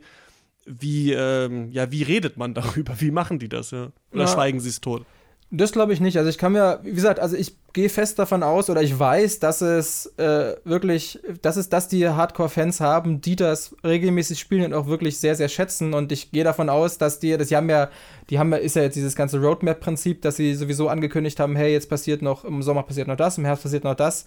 Und ich glaube schon, dass sie dann, wenn dann noch mal jetzt so einen großen Content-Ausblick vorbereitet haben, was noch alles in dem Spiel passieren soll. Denn genau mit diesem Versprechen haben die das ja auch damals äh, vorgestellt und gelauncht, dass sie gesagt haben, hey, wir, wir können dieses Spiel jetzt, natürlich, das alles PR-Versprechen, aber hey, wir können dieses Spiel die nächsten 10, 15 Jahre irgendwie noch mit, mit Content füttern. Und dann ist jetzt im Grunde das diese E3, wo sie das halt beweisen müssen ob sie das jetzt wirklich können und wie viel da jetzt noch passiert oder ob es ob es halt so ein Anthem wird und gesagt wird, na gut, äh, wir ziehen die Entwickler ab und machen was anderes. Oder ob sie jetzt quasi ihr Wort halten und sagen, gut, äh, das, das, äh, das Originalprodukt war mau, aber genau das machen wir jetzt wieder gut. Denkst du aber, sie werden. Okay, dann sage ich das jetzt. Das ist meine. Ich sage, die werden sich entschuldigen auf der Bühne. Die werden irgendwas sagen von, okay, ja, wir haben, es ist nicht so ganz, also die werden irg irgendwie so einlenken von wegen, hm, wir wissen das, we heard the community und jetzt ist es free to play. Oder, hm, und das sind die Sachen, die kommen oder so. Glaubst du sowas auch oder nicht? Das kann ich mir durchaus vorstellen. Wobei wahrscheinlich Free-to-Play nichts mehr bringen würde, weil es wurde ja irgendwie gefühlt seit der zweiten Woche über, über, überall, stimmt, überall ja. verschenkt worden. Jedes Mal, hier, du hast einen Kaugummi gekauft, geil, gibt's noch Fallout dazu. Äh, das war ja auch ein bisschen der Running Gag. Äh, klar, wäre vielleicht gar nicht dumm zu sagen, okay, wir machen das jetzt gleich Free-to-Play, weil es eh jeder hat und es an jeden verschenkt wurde. Wäre vielleicht auch nochmal ein guter PR-Move. Ähm, mhm. Genau, aber ja, irgend so ein einlenkendes, wie wie auch zum Beispiel EA ja bei Battlefront meinte, hey, ja, klar, Battlefront 1, wir, wir haben euch gehört, hier sind die Tweets und wir wollt Singleplayer, bla bla bla, und jetzt geben wir euch das. Und wir versprechen, dass es diesmal ganz toll wird. Und dann haben sie sich doch wieder einen, einen, einen Schabernack einfallen lassen, um die, äh, die Suppe zu versalzen. Ähm, genau, vielleicht, aber vielleicht gelingt es ja Bethesda, das auf diplomatische Art und Weise äh, zu lösen. Und für mich ist, wie gesagt, ich bin da auch relativ optimistisch, weil ich habe schon so das Gefühl, dass äh, Fallout 76 so ein bisschen so das neue No Man's Sky ist, was äh, zum Release halt doch sehr gescholten wurde und äh, ganz bestimmt auch zu Recht. Aber weil es dann doch diese, ähm, diese treue Community hat und auch stetige Updates erfahren hat, dass dann plötzlich da ein, zwei Jahre später nochmal ein ganz anderes und viel empfehlenswerteres Spiel draus geworden ist. Ja, das kann man ja immerhin auch noch zurecht patchen. Äh, Im Gegensatz zu Anthem. Aber wer weiß, was EA da erzählt. Na gut, dann soll es das gewesen sein mit dieser Folge Rush. Denkt an äh, unser Gewinnspiel. Ihr könnt Saints Row the Third für die Switch gewinnen und ihr könnt äh, Plague Tale Innocence, ich habe gar nicht, habe ich gesagt, für welche Plattform? Für die PS4 äh, gewinnen. Schreibt mir eine Mail an rush@detector.fm, da in den Betreff entweder A Plague Tale oder Saints Row und äh, schreibt mir gerne, von welchem Spiel würdet ihr gerne eine Fortsetzung sehen? Was sollte auf der E3 unbedingt angekündigt werden? Dann können wir darauf eingehen. Wenn wir uns äh, das nächste Mal sprechen, Alex, dann werden wir schon in den E3-Wirren uns befinden oder beziehungsweise werden wir dann schon die wichtigsten Pressekonferenzen äh, geschaut haben. Wir kommen dann so ungefähr am Ende der E3-Woche irgendwann raus mit der nächsten Folge Rush und dann äh, schauen wir mal, ob wir die ganzen tollen Spiele, Desperados, Commandos äh, 5 und äh, Jacked Alliance, das alles bekommen haben, werden wir dann sehen. Ähm, bis dahin wünsche ich dir eine schöne, ähm, schöne zwei Wochen. Grüß die Katze. Ja, mach und, ich. ähm, bis zum nächsten Mal. Viel Spaß beim Spielen. Ciao. Ja, liebe Grüße nach Leipzig und tschüss.